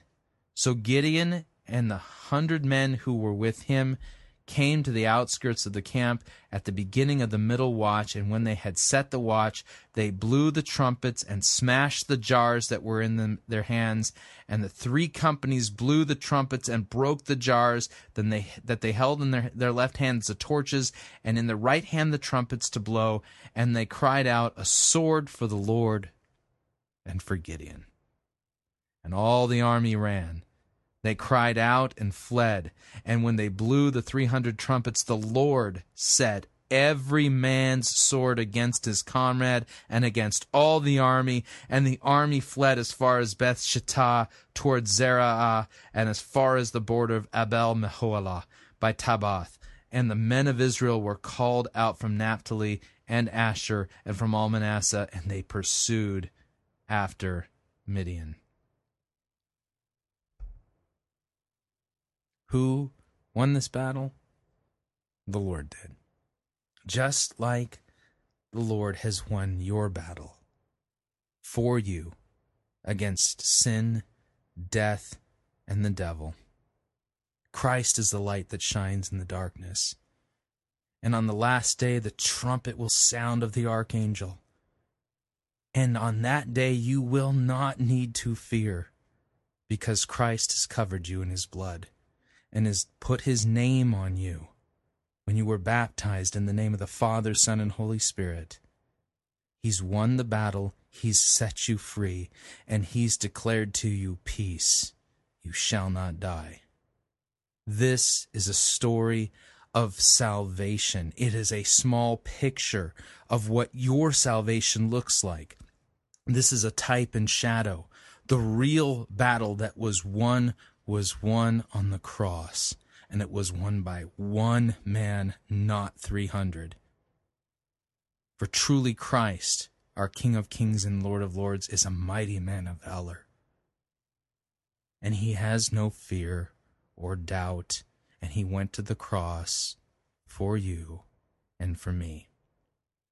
Now, I'm going to take a break. We're going to come back. We're going to do our sermon review.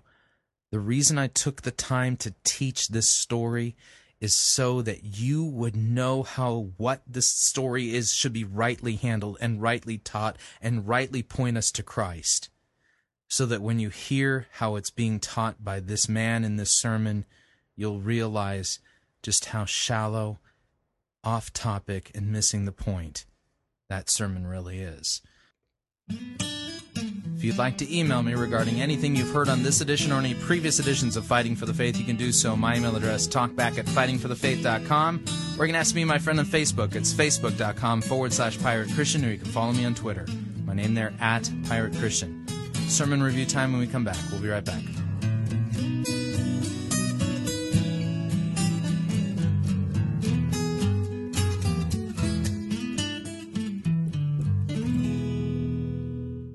Living a life of purpose can't save you. You're listening to Fighting for the Faith. This is the air I breathe. This is the air I breathe.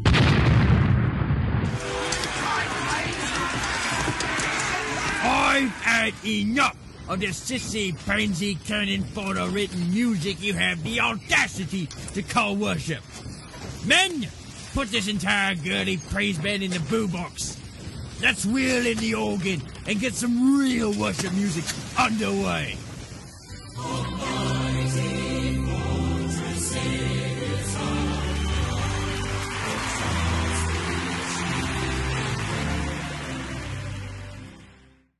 Ye be listening to Pirate Christian Radio. If everybody had a nose across the U S A, then everybody'd be served like California. You'd see them wearing their baggies, Warachi sandals too, a bushy, bushy blonde hair, serving U S A. Have you purchased your airline tickets for your summer getaway yet? If not, don't pay more for your airfare, hotel room, or rental car than you need to. Longtime Pirate Christian Radio featured advertiser Cheapo Air is your one-stop shop for all of your travel needs. And we've got a special promo code for you to use at Cheapo Air to save an additional ten dollars off of Cheapo Air's already low prices. So visit piratechristianradio.com forward slash cheap.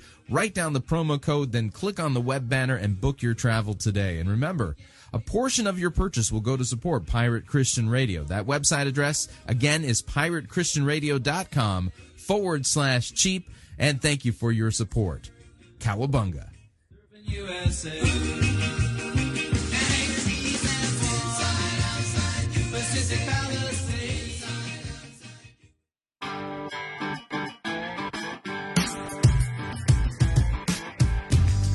Okay, we're back. Hour number two of Fighting for the Faith, sermon review time. Sometimes I find it important to actually uh, do the pre-teaching before we get into the sermon review, because it's better to study the real thing than the counterfeit. Once you've, once you've held and understand what the real thing is, the counterfeit is never appealing. All right, let's do this.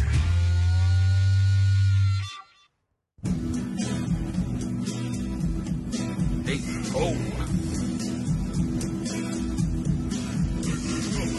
The good, the bad, the ugly. We review it all here at Fighting for the Faith. We're an equal opportunity sermon reviewing service. Today's um, sermon comes to us via the Winner's Circle Church, Cypress, Texas. Nate Anderson presiding. The name of the so-called sermon is called The Amazing Spider-Man, Conquering Self-Doubt. It's just, can't make this stuff up. Which, by the way, I don't understand why they made a new Spider-Man movie. It doesn't make any sense to me. I mean, it wasn't all that long ago that they made a really popular version of Spider-Man, telling the story of how he became Spider. Why do we have to have this again? Sorry, wrong kind of wrong time to lament about that. Anyway, let me kill the music. So, without any further ado, here is Nate Anderson and his uh, sermon. Uh, the Amazing Spider-Man, from their God on Film sermon series, Conquering Self-Doubt. And apparently that's what the story of Gideon's all about. Here we go. This morning what we're going to talk about is how to conquer self-doubt. How to conquer self-doubt. And uh, maybe just set this up a little bit. Spider-Man is probably the perfect, uh, at least comic book hero, to talk about this, because the thing that's always kind of separated or made Spider-Man unique as a character, whether it's in the comic books or whether it was the, the first three movies or, or this new reboot, they call it a reboot, reboot movie that came out, is that uh, Peter Parker is, is this teenager who's full of angst and he's full of self-doubt. And uh, you would be it would be difficult for you to find many descriptions of his character that wouldn't include that phrase or that word self-doubt. Uh, Peter Parker is full of it, and and uh, a lot of that ties to the fact that uh, he was he, he was an orphan. And in this movie, they kind of took a little bit of a unique twist on that, because they showed his, his parents actually abandoning him. And and all through the movie, he's got he has these questions about, you know, who am I, and and why did my dad leave me, and and you know, which begins to lead to other questions about, am I not good enough, or am I not important enough, or am am, am I not special enough, and all of these things kind of lead to self-doubt or self-doubt issues. And, and of course, Spider-Man uh, had found out that, or Peter Parker discovered after he got bit by a, a radioactive spider, Uh, that he had these special powers. And uh, as he discovered these special gifts and these special powers, all of a sudden it, it started a tra- chain reaction in his life where he began to conquer some of these self-doubt issues. Not not totally, but he began to. And, and not all... Be- Just a reminder, you will not find the story of Peter Parker and Spider-Man in the Bible. All because he put on the suit. Um, but here's the deal. To the best of my knowledge, no one in this room has ever been bitten by a radioactive spider, right? And and and and and no one probably has a Spider-Man suit, except maybe Ross, except maybe Ross, uh, or at least no one has a Spider-Man suit that you look good in. And so, and so we don't we don't have the same advantages that, that Peter Parker had. Uh, but what we can do is we can look to what the Bible says about conquering self-doubt. But first, let's talk about what self-doubt is. Okay. Um, self-doubt is not the same thing as having a low self-esteem. Well, that's great. Um, where does the Bible define self-doubt? Um, huh? I thought we're supposed to trust in Christ and not ourselves. You can have a very high self-esteem and you can still deal with issues of self-doubt. Self-doubt is a feeling of uncertainty about your ability to do something or accomplish something. That's what it is. Self-doubt is a feeling of uncertainty about your ability to do or accomplish things. It is a temporary expression of insecurity. In other words, you can feel good about something, and, and, and maybe you decide to take something on or do something you've never done before, and, and after you've made the commitment, all of a sudden you go, whoa, what did I get myself into? You know, it's kind of like um, years ago when I decided to jump off some cliffs at a lake with, with my friends. It looked really easy while we're down in the boat. Once we climbed up the hill and got to the top of the cliff and looked down, it was like, whoa. You know, and I began to doubt my decision. I, I be, began to doubt whether I could live through it. Self-doubt is, is something that happens in a moment or in a situation. Um, you know, maybe maybe you've experienced self-doubt when you've got a, ha, ha, been hired for a new job. Or, or maybe you got a promotion at work, and then after you got a promotion, you begin to think, man, am, am I able to really do this? Maybe I shouldn't have taken the promotion. Begin to doubt yourself. Maybe you're taking on uh, some kind of a new venture. Uh, you know, self-doubt can... So God doesn't want me to have self-doubt regarding a new business venture or taking a promotion at work. So apparently the Bible has something to say about those of you who are experiencing self-doubt. If you're you got a new business venture, some risky thing you're up to, or you you know the promotion at work, things like that. Good. Notice um, what hasn't made an appearance yet is the Bible. So this is not a problem that has its definition anchored into a biblical text. We have created the definition. Now we're going to go fishing through the Scriptures to see if we can find something that fits the definition and shoehorn it into this definition. By the way, this is all psychology, um, pop psychology at that. This is not biblical theology and or sound doctrine. Come after you've made a major mistake in your life, you know. Uh, maybe you um, spent some money that you shouldn't have, or invested it where you shouldn't have, or, or or maybe you made a mistake in a dating relationship, or you know. But but after this mistake, you begin to doubt yourself, your ability to make decisions, and, and your ability to do things right the next time the opportunity comes. Um, you know, sometimes self-doubt comes in the form of just trying to be a good parent. Mom, Dad, have you have you ever been in the situation where all you wanted to do what was best for your kids, and you felt like, I don't even know for sure what's the right thing to do? Am I even able? Am I a good mother? Am I a good father? You know, that's self-doubt. And you don't have to be an insecure... What on earth does this have to do with the fruits of the Holy Spirit and repentance and faith and trust in Christ? Your person to experience self-doubt. Uh, maybe recently you lost a job or, or you were laid off and you're looking for work. That will create self-doubt. Maybe uh, you're in a new relationship. And it doesn't just have to be a romantic relationship, but it can be. It could be, uh, you know, that, that you're just you're trying to be friendly with your neighbors and it's a new friendship relationship, or or maybe someone at work. And, and then all of a sudden you begin to doubt, you know, are they going to like me? You know, do, do, do, do I dress right? Are they going to approve of and, and these issues? Why do I need a crucified and risen Savior for this problem? Issues of self-doubt come in. And so there's not really just one thing that creates self-doubt. And self-doubt is not the same thing as just being completely insecure and having low self-esteem. But it's about when the moment comes to do the thing that you want to do and you begin to doubt yourself. That is self-doubt. And, and, and self-doubt can completely derail you. You know, we saw a little bit, a little bit of it in the movie uh, with Peter Parker, um, like when he was trying to talk to a girl, you know, and he just gets really awkward, doesn't know what to say, and I can't really just come out and ask her out. Well, you know, there's this awkward pause because he's filled with self-doubt.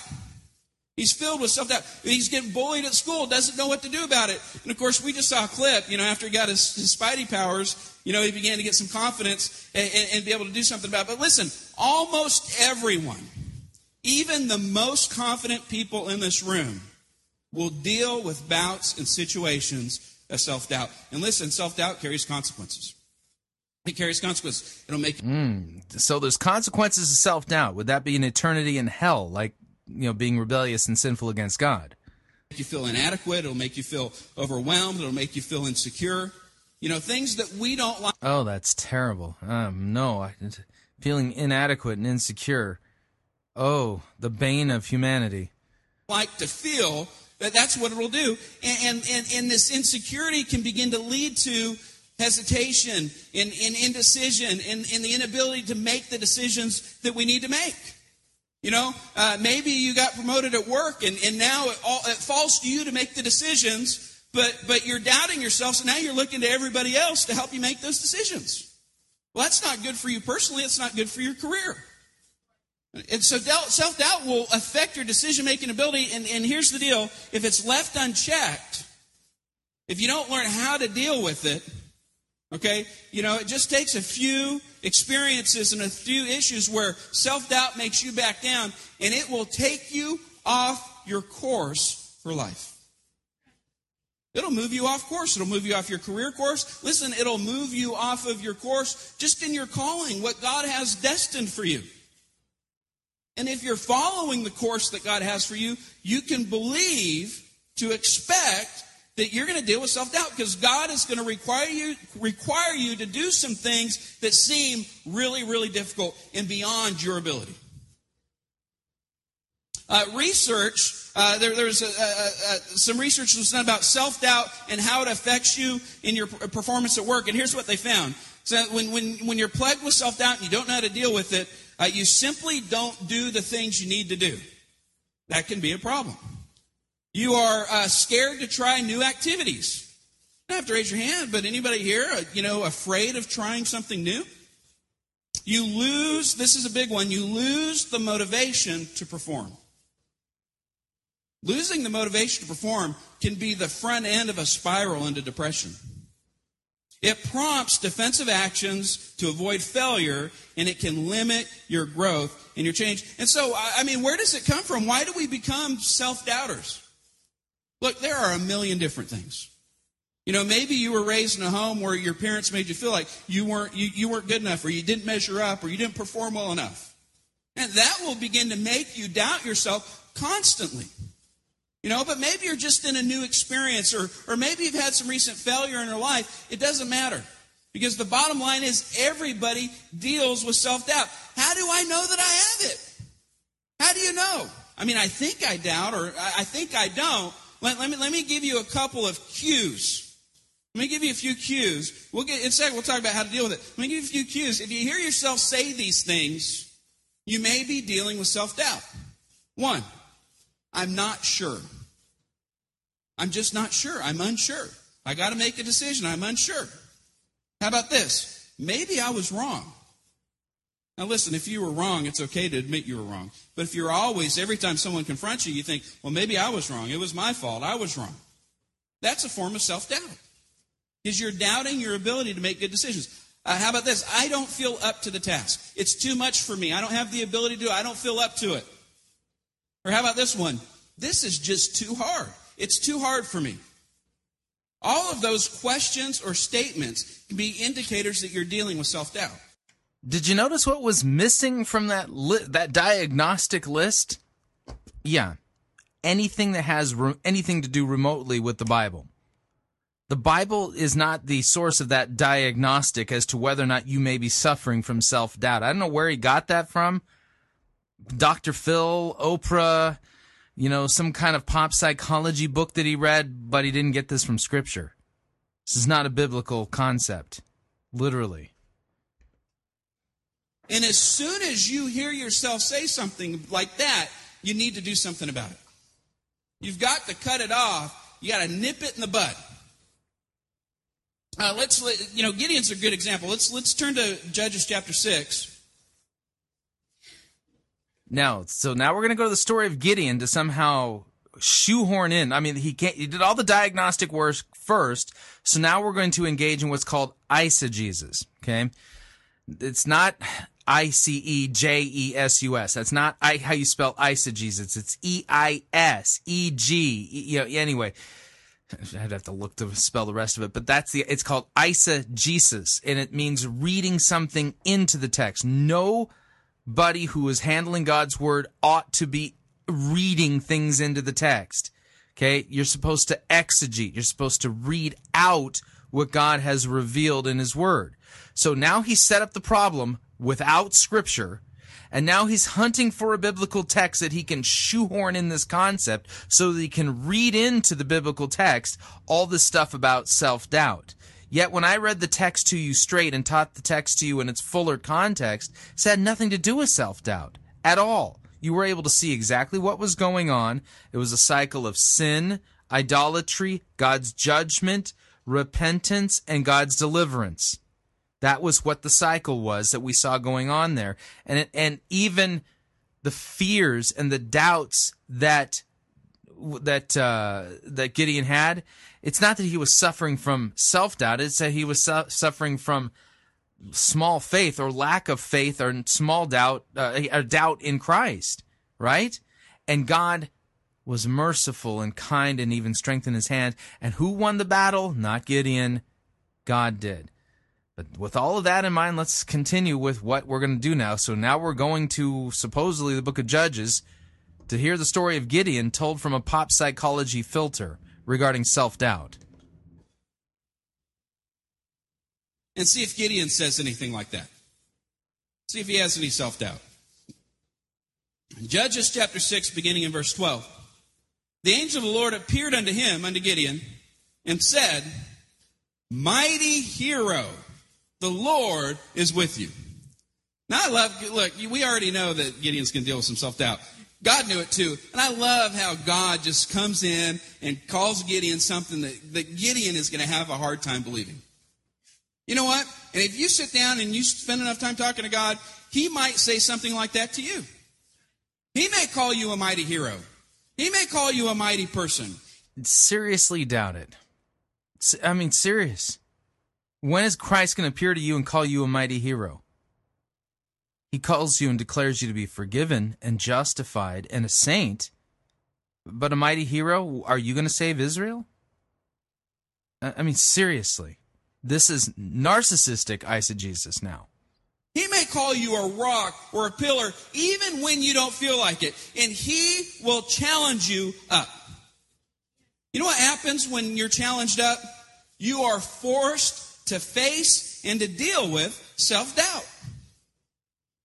"Sir," Gideon replied, "if the Lord is with us, why has all of this happened to us?" Gideon doesn't even realize this is God he's talking to. "Why has all of this happened to us, and where are all the miracles that our ancestors told us about? Didn't they say the Lord has brought us, the Lord brought us out of Egypt? But now the Lord has abandoned us and handed us over to the Midianites." And they were under total suppression to the Midianites.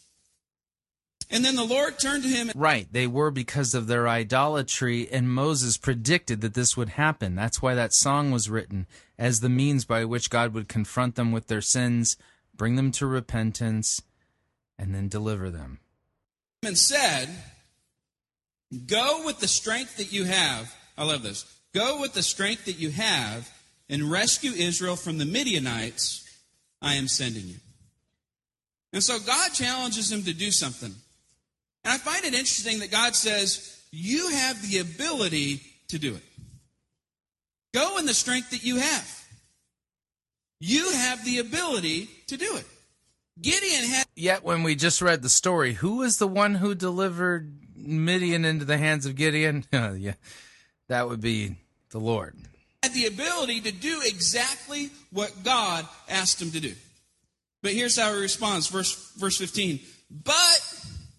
Ever heard a good butt sermon before? Now, we had a pastor that used to like to tell butt sermons about big old butts, you know, and this is a big old butt. "But Lord," Gideon replied, "how can I rescue Israel? I'm not sure. I'm not up to the task. This is too hard." Gideon is dealing with a classic case of self-doubt. My clan is the weakest in the whole tribe of Manasseh. And I am the least in my entire family. In other words, God, I mean, look, nobody believes in me. You know, my clan's not successful. And then inside of the clan, my family's not successful. And then in the family, I'm the least successful one of the bunch. I can't do it.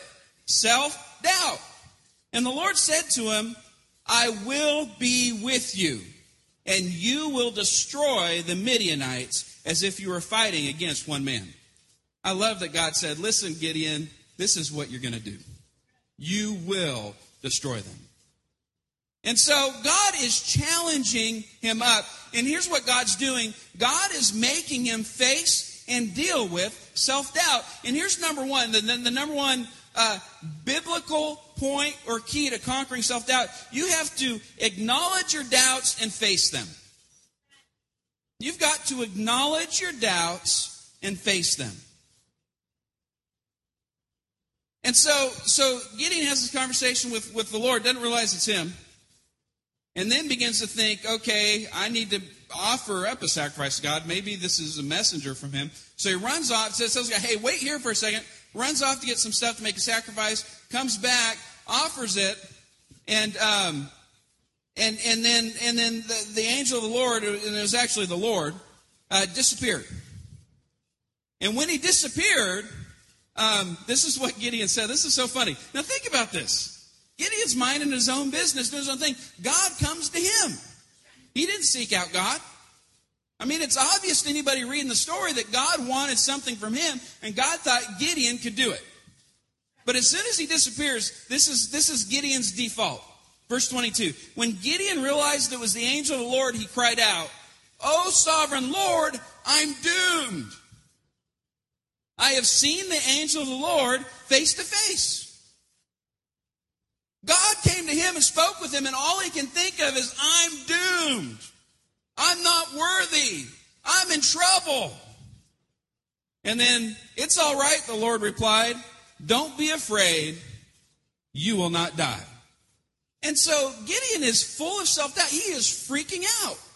And, and it's starting to take over him. He's trying to make a decision not to do what he should be doing.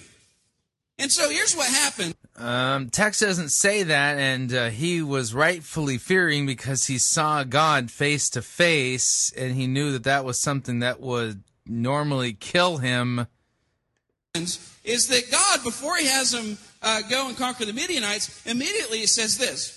He says, I want you to go tear down your, your father has an altar to Baal.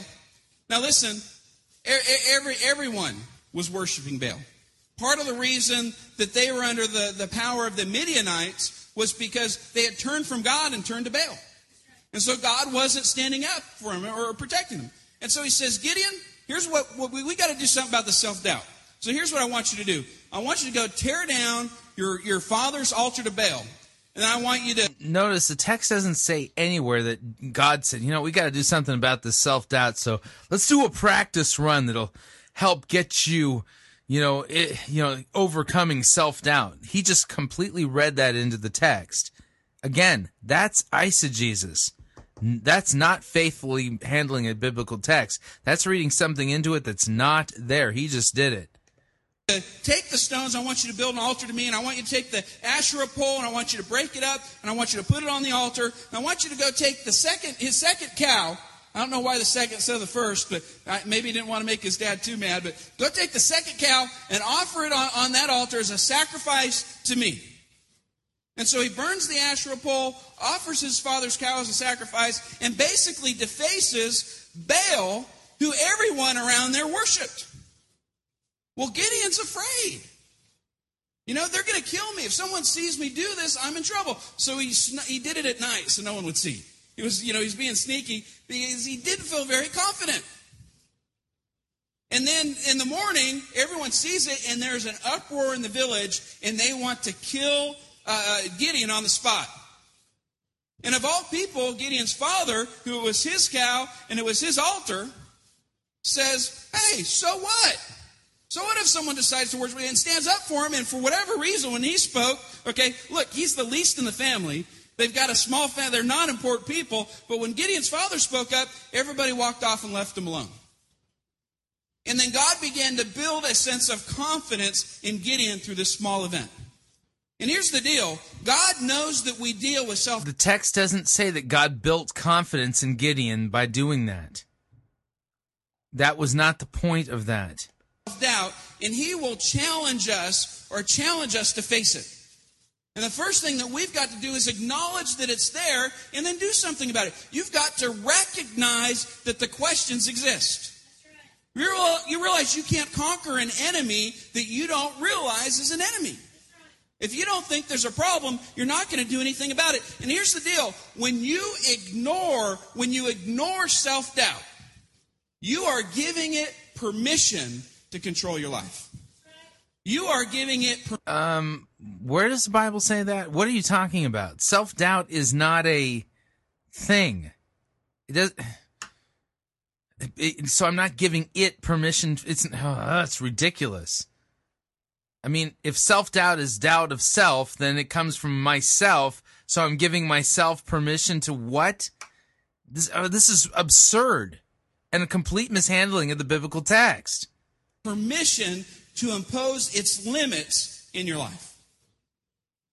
I'm not doing anything wrong. No, when you ignore self-doubt, you are allowing it to impose limits. And so as soon as these kinds of words come out of your mouth, you got to do something about it. You got to face it. You've got to acknowledge it. You've got to recognize it. And you got to analyze it. Well, what do you mean? Question your doubt. Question your doubt. Defend yourself. Hey, why am I not good enough for this?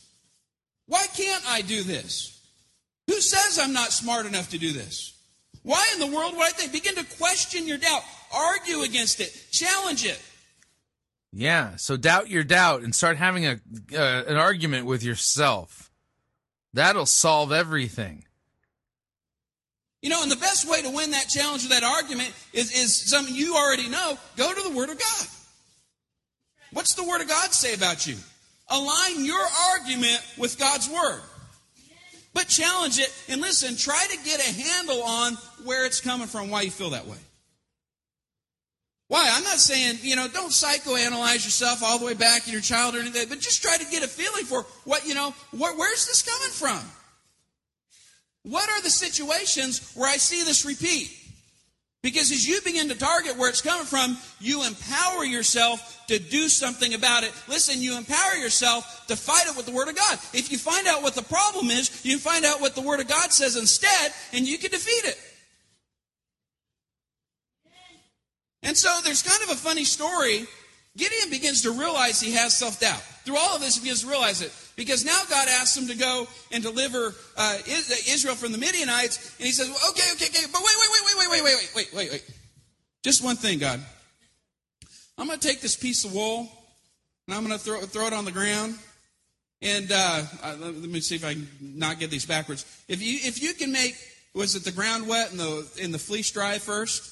If, you, if, if I come out in the morning and the dew is wet, everything, and the fleece is dry, and then, then, then I know that you're telling me to do this. I mean, not, not, not I mean, the Lord showed up and, and then, and then disappeared, and then a voice spoke to him. Okay, and then he went and did something that was really suicide in his village to, to deface the altar, and then no one did anything about it. I mean, God's already proven it, but wait, wait, wait, wait, wait, wait, wait, wait. You know, he's still fighting the self-doubt. And so sure enough, he wakes up the next, mor- next morning and God had done it. And what's funny to me is then he says, okay, okay, okay, okay. Uh, just one more thing, Lord. And then he reversed it. You know, the fleece wet and the ground dry. I, I don't, one was first, one was second. Doesn't matter to me. Okay? But here's what was interesting. He said, he said, God, please don't be mad at me. Please don't be mad at me. I just got to ask one more favor. Because Gideon began to realize that his self-doubt was ridiculous, that it was wrong, that there was a problem with it. Otherwise, he wouldn't feel like that. God, don't, don't, don't be. He's getting, he's realizing there's a challenge there. There's something that he needs to acknowledge and deal with it. And then the great thing is, by the end of the story, Gideon is transformed into this totally confident guy.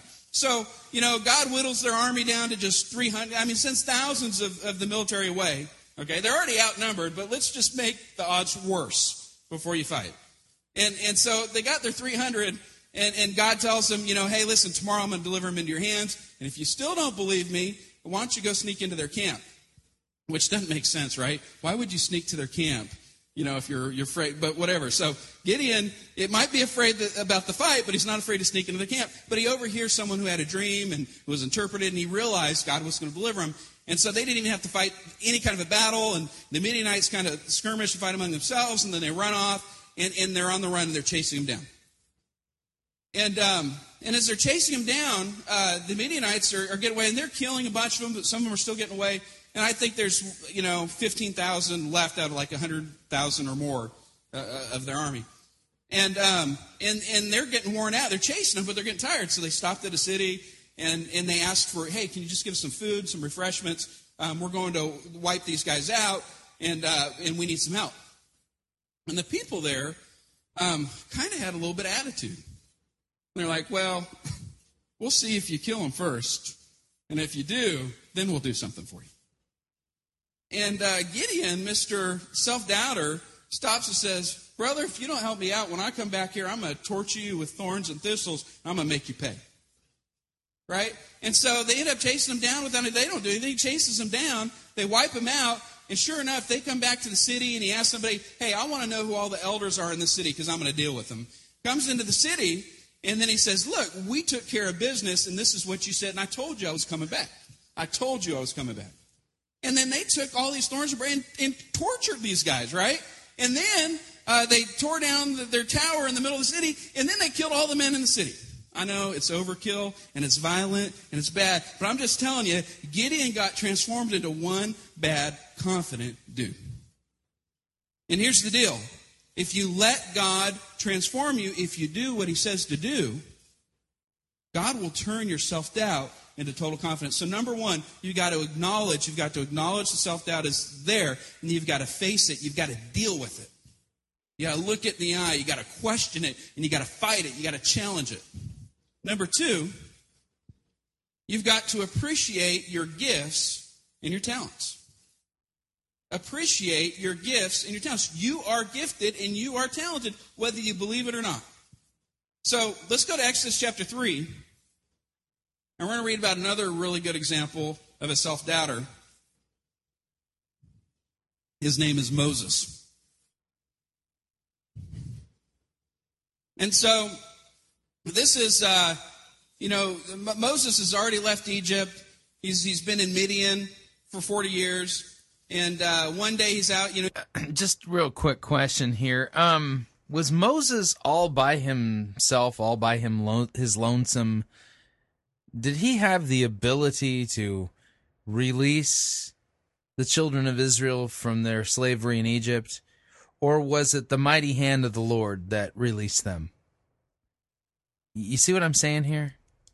I mean, he, here he's making this all about self-doubt, yet what they were really doubting was the word of the Lord, not themselves, and ultimately they had to trust what the Lord said, and the Lord did what he said he was going to do. It's what, huh, this is so wrong. You know, he's doing his shepherd stuff, what shepherds do, and uh, and and all of a sudden he sees this bush that's on fire, but the bush isn't burning, but there's fire there. It's like, dude, I got to check this out. What's going on?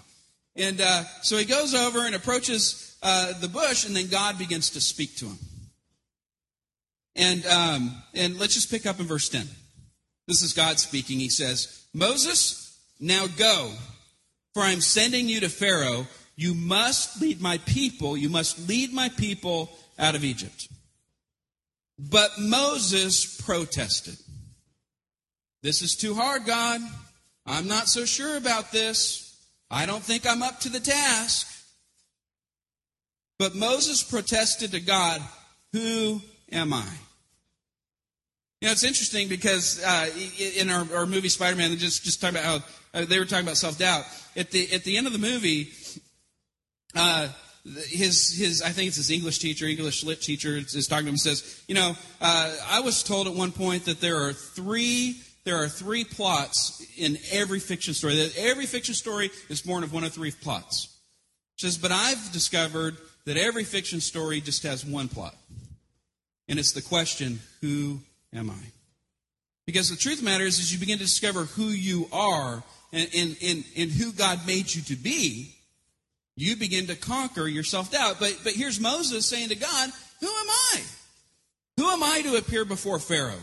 Who am I to lead the people of Israel out of Egypt? Which is totally ironic because everybody knows you were raised in his household.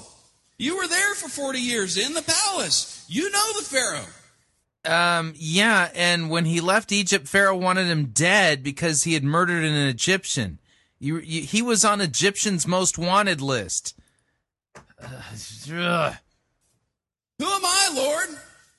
You know, like, like none of that ever happened, and he's just this complete failure. Who am I? And so God answered, I will be with you, and this is your sign that I am the one who has sent you. Uh, notice again, I will be with you. He wasn't going on his own steam. The Lord was going with him, which means nobody can oppose the Lord. When he brought the people out of Egypt, you will worship God at this very mountain. But watch, but Moses protested. Remember, self-doubt will cause you to derail off your course, and that's what Moses is trying to do. God has this awesome vision for him as a deliverer, and he doesn't want to have anything to do with it. He is trying to get off course. But Moses protested. If I go to the people of Israel and tell them the God of your ancestors sent me to you, they will ask, what's his name? In other words, they're not going to believe anything I have to say. What should I tell them then, God?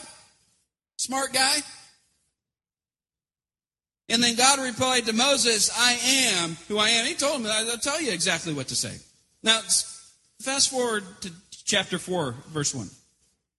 So when you see, Moses really fought this. Okay, verse uh, chapter four, verse one. But Moses protested again. And he is still fighting this. What if they don't believe me or won't listen to me? He is totally doubting his ability here. What if they say the Lord never appeared to you? And the Lord asked him, I think this is really cool, what is that in your hand? Of course, Moses said, "This is it's my shepherd stick, it's my staff. It's what I use as a shepherd." And God said, okay, we're going to take what you have. Let me show you what you do with it. Says, you throw it on the ground and it'll become a snake. And then he, he, he had him work these miracles, listen, with something that he already had. God will use what you have. If you're a shepherd, he's going to use your staff. You know, if you're a mathematician, he'll use your calculator. If you're an artist, he'll use your paintbrush. If you're a writer, he'll use your pen. If you sing, he'll use your microphone. But God will use what you have. And you. Um, the story isn't about me at all. And this isn't a promise that God will use my microphone. Unbelievable. Narcissistic eisegesis now. You might not think shepherding would have anything to do or anything to offer to be the deliverer of millions of people from the most powerful empire on the planet. But all God needed was Moses and his staff. We've got to learn to appreciate our gifts and our talents.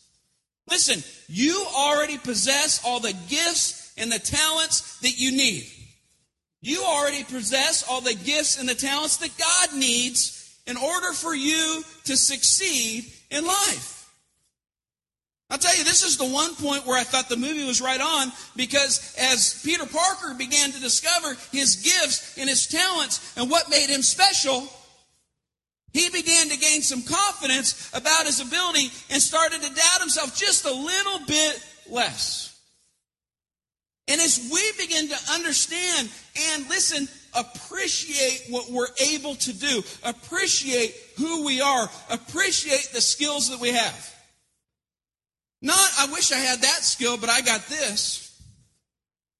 But appreciate what we can do and invest in it and find ways to use that for God, to use that for success. And listen, everybody has amazing gifts. First Peter four ten says this, for God has given each of you a gift from his great variety of spiritual gifts. Everyone. Will each of you raise your hand real quick? Can I get each of you to raise your hand? Okay, each of you. Okay, all right, all right. Now hold your hand up if you're each of you. God has given each of you who have your hand up a gift. God has given you a gift. God has gifted you from his great variety of spiritual gifts. And he says, part two, use them. Use them well to serve one another. Do you have the gift of speaking? The speak Uh, through God, as though God himself were speaking through you. Do you have the gift of helping others? Then do it with all the strength and energy that God supplies. In other words, it doesn't matter what your gift is. Use it to the best of your ability. Maximize it. Train yourself in it. Find ways to use it to bring success, not just to your life, but into uh, God's plan for your life. You know, and if you have questions about, I mean, if you really think that you don't have any gift or skill at all, If you really think that. I think sometimes we try to tell ourselves that's what we think. You know, especially when we're really feeling sorry for ourselves. Uh, we, that's what we try to convince ourselves about. But if you really believe that that's the case, all you need to do is spend some time in prayer and ask God. And I promise you, I promise you, He'll begin to reveal to you your gifts and your talents. You have been gifted. You have been gifted. And it's time to stop looking down on that and diminishing it and to begin to appreciate it and use it. Number three. So number one, acknowledge the self-doubt and face it. Number two, appreciate your gifts and your talents. Number three, ask for support. Ask for support. Uh, go down to, we're still in chapter four, but go down to verse thirteen. But Moses again pleaded. Look, he is still fighting it. You know what's something, something that's great about this story? Moses is one of the greatest heroes in the entire Bible. He's one of the greatest heroes. He's one of the greatest prophets of Israel. Great, powerful man. Led millions of people. And here, this really great man is dealing with self-doubt. I'm telling you, it doesn't matter who you are. It doesn't matter who's sitting next to you. We all face bouts of self-doubt. And especially if we're following God's plan. Because God will ask us to do things that we don't think we can do. That is just part of the life of every believer. And so we've got to learn how to fight that, how to deal with it. Uh, chapter four, verse thirteen. But Moses again pleaded, Lord, please send anyone else. And the Lord became angry with Moses. All right, he said. What about your brother, Aaron the Levite? I know he speaks well. And look, he is on his way to meet you now, and he'll be delighted to see you. I think this is kind of funny because God's acting like, oh, look, here comes Aaron. But we find out later that God was the one that told Aaron to get there. Here's the deal. God knew Moses couldn't do this alone. And God was already sending him help. Don't try to face self-doubt. Don't try to conquer issues of self-doubt on your own. And especially if you feel like you're losing the battle.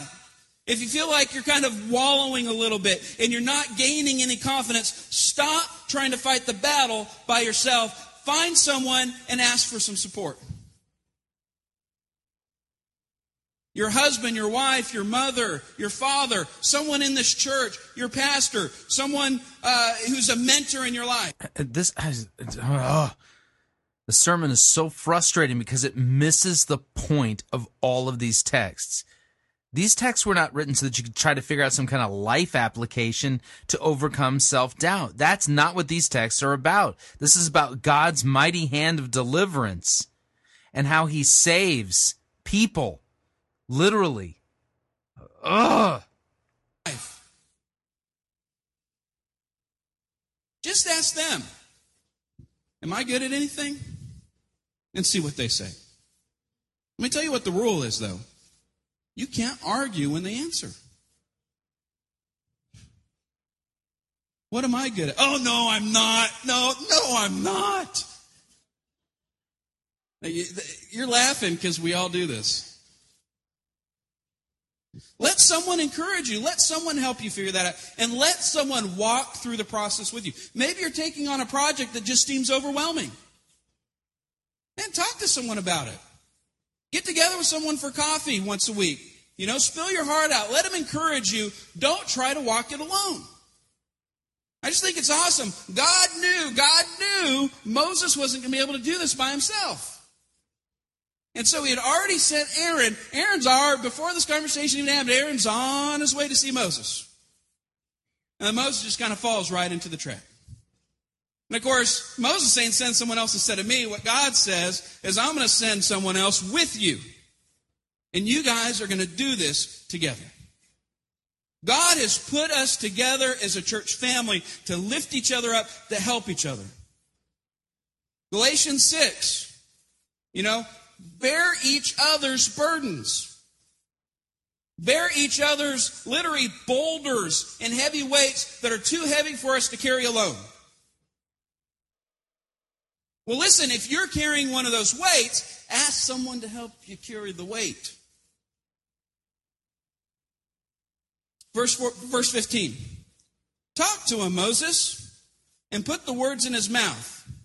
I will be with both of you as you speak, and I will instruct you both in what to do. Aaron will be your spokesman to the people. He will be your mouthpiece, and you will stand in the place of God for him, telling him what to say. Take your shepherd's staff. You got the skill, Moses. You got to take it. Take your shepherd's staff with you and use it to perform the miraculous signs that I have shown you.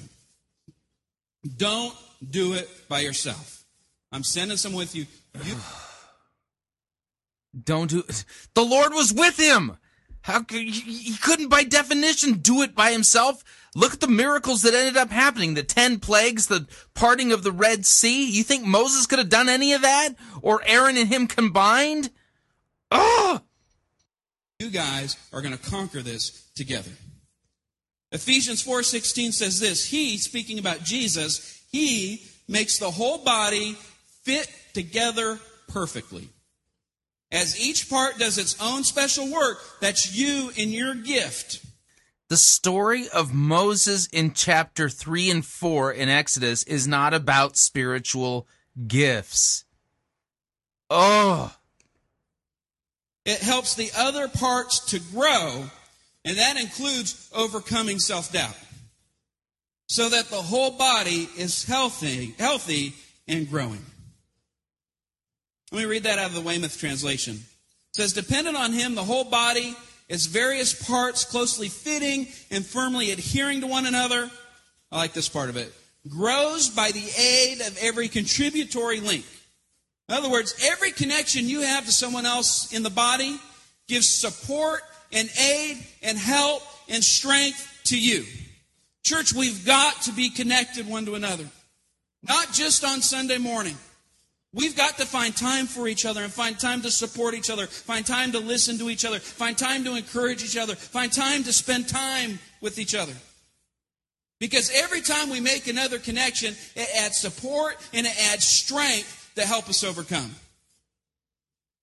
Grows by the aid of every contributory link with power proportioned to the need of every individual. And that's what's cool about it. Listen, listen. God, through somebody else that you're connected to, will send you the power that you need to overcome what you're facing. Pastor Nate, I just get my power straight from God. Well, that's good, and that's where you should start. That's where you should go. You know what God's going to tell you sometimes? I got your power. Why don't you go have coffee with so-so? Talk to him. I don't even know what you're talking about.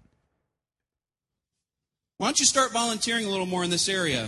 Because he wants to get you in a place where someone can deliver the power that you need. We've got to ask for support. And I'm going to close with this last one. Allow the opportunity for God's grace to work. We've got to allow the opportunity for God's grace to work. Still in Exodus chapter four. Just back up a couple verses to verse nine. And if they don't believe you or listen to you after these two signs, one sign was throw your rod and it turns into a snake. Another sign was um, uh, put your hand inside your shirt and pull it out and it'll have leprosy. Put it back in, pull it out, it'll be healed. All right, so, so Moses, you're going to do these pretty awesome miracles. And Moses is like, well, what if that doesn't work? I mean, really, Moses? So God says, well, if they don't believe either any of those two signs, then take some water from the Nile River, pour it out onto dry ground, and when you do, the water from the Nile will, will turn to blood on the ground. Verse ten, but Moses, I'm going to add my own word, still pleaded with the Lord. You think you've got self-doubt bad. Let me tell you something. You're able to overcome it. You're able to move on to great and exceptional things. Listen, everybody deals, everybody deals. Cue sappy music. Oh, this is painful. With self-doubt, even the greatest among us. And the difference between the ones who become great and the ones who don't, a lot of times, is the ones who are great learn to overcome that self-doubt, while the other ones just kind of stayed in their place. You want to be great, don't you? Just like Moses and Gideon. All you got to do is overcome self-doubt. See, the sappy music means that the Holy Spirit's now working, convicting people of their self-doubt. But Moses pleaded with the Lord, "Oh Lord, I'm not very good with words. I've never been." That, he's lying, by the way. He's lying to God. "I've never been, and not, and, and I'm not now. Even though you have spoken to me, I get tongue-tied and my words get tangled." You know why we know that's not true? Acts seven, uh, verse twenty-two says this: "Moses was taught all the wisdom of the Egyptians, and he was powerful in both speech and action." Moses just lying, trying, trying to get out of this.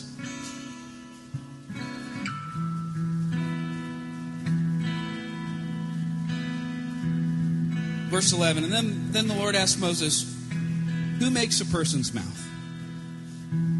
Who decides whether people speak or do not speak, hear or do not hear, see or do not see?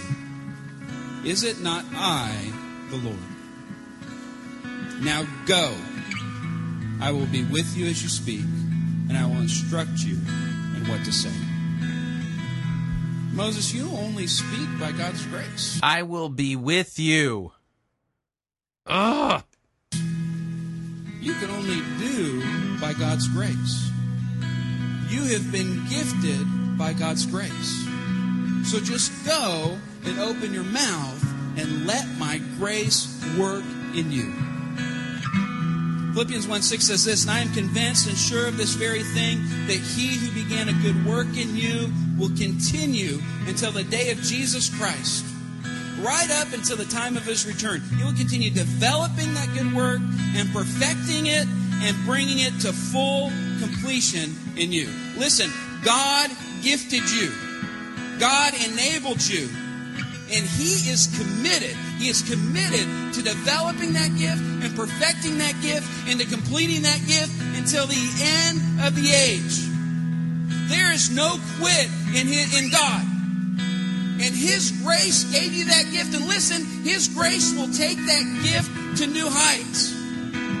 But what we've got to do is we've got to look self-doubt in the face, and we've got to decide, you're not going to control me. You're not going to put limits on my life. I'm going to do what God asked me to do. I'm going to do what I'm called to do because I am able to do it. And when I step out there and do it, God's grace is going to empower me and to enable me, and I will overcome.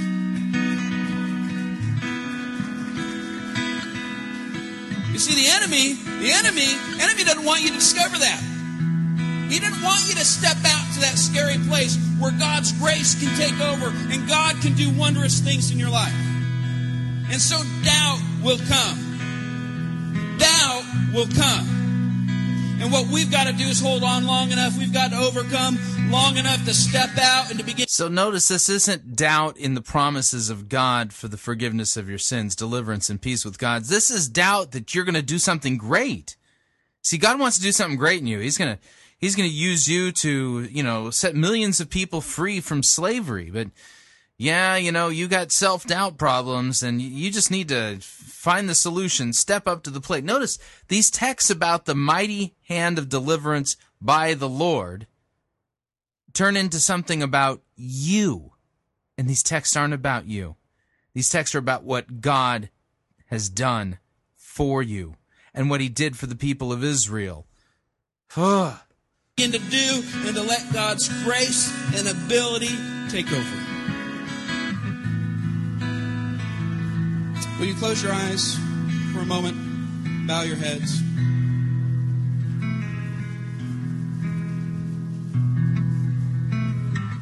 No, we're done. We're done. Ugh, so miserable. So that was the sermon, The Amazing Spider-Man Conquering Self-Doubt. Narcissistically reading yourself into these texts, psychologizing them, making about something that they're they're really not about at all. Those texts were not written so that you can overcome your self-doubt, because you doubting yourself is not your problem. Your problem is you don't trust Christ. It's your problem and mine. We are born dead in trespasses and sins, and those of us who've been brought to faith and trust in Christ for the forgiveness of our sins and repentance, that's all the working of God the Holy Spirit. And our sinful flesh bucks against that and fights against that. Question is, what are we to trust Christ for? What is God's grace about? Is God's grace about helping you overcome self-doubt, or is God's grace about causing you to truly and ultimately doubt yourself and know that you have nothing to offer him, that you're spiritually bankrupt, and to put your faith and trust in him for everything? That's the difference. What he preached was you. What those texts preach is the Lord. It's like missing the forest because of a tree. Oh, wow, what a great tree this is. That's the most amazing tree I've ever seen in my life. Why don't you take a step back and look at the forest? Unbelievable. Absolutely. It's just so frustrating that this is what passes for Christian preaching. It's not. There's nothing Christian about it. There's nothing biblical about it. You hijack a biblical text about God and make it about you. That's not biblical preaching. That's satanic. Ugh. Anyway, what'd you think? I'd love to get your feedback. If you'd like to email me, you can. My email address, talkback at fighting for the faith dot com, or you can ask to be my friend on Facebook, facebook.com forward slash Pirate Christian. Or you can follow me on Twitter. My name there, at Pirate Christian. Till tomorrow, may God richly bless you in the grace and mercy won by Jesus Christ and his vicarious death on the cross for all of your sins. Oy.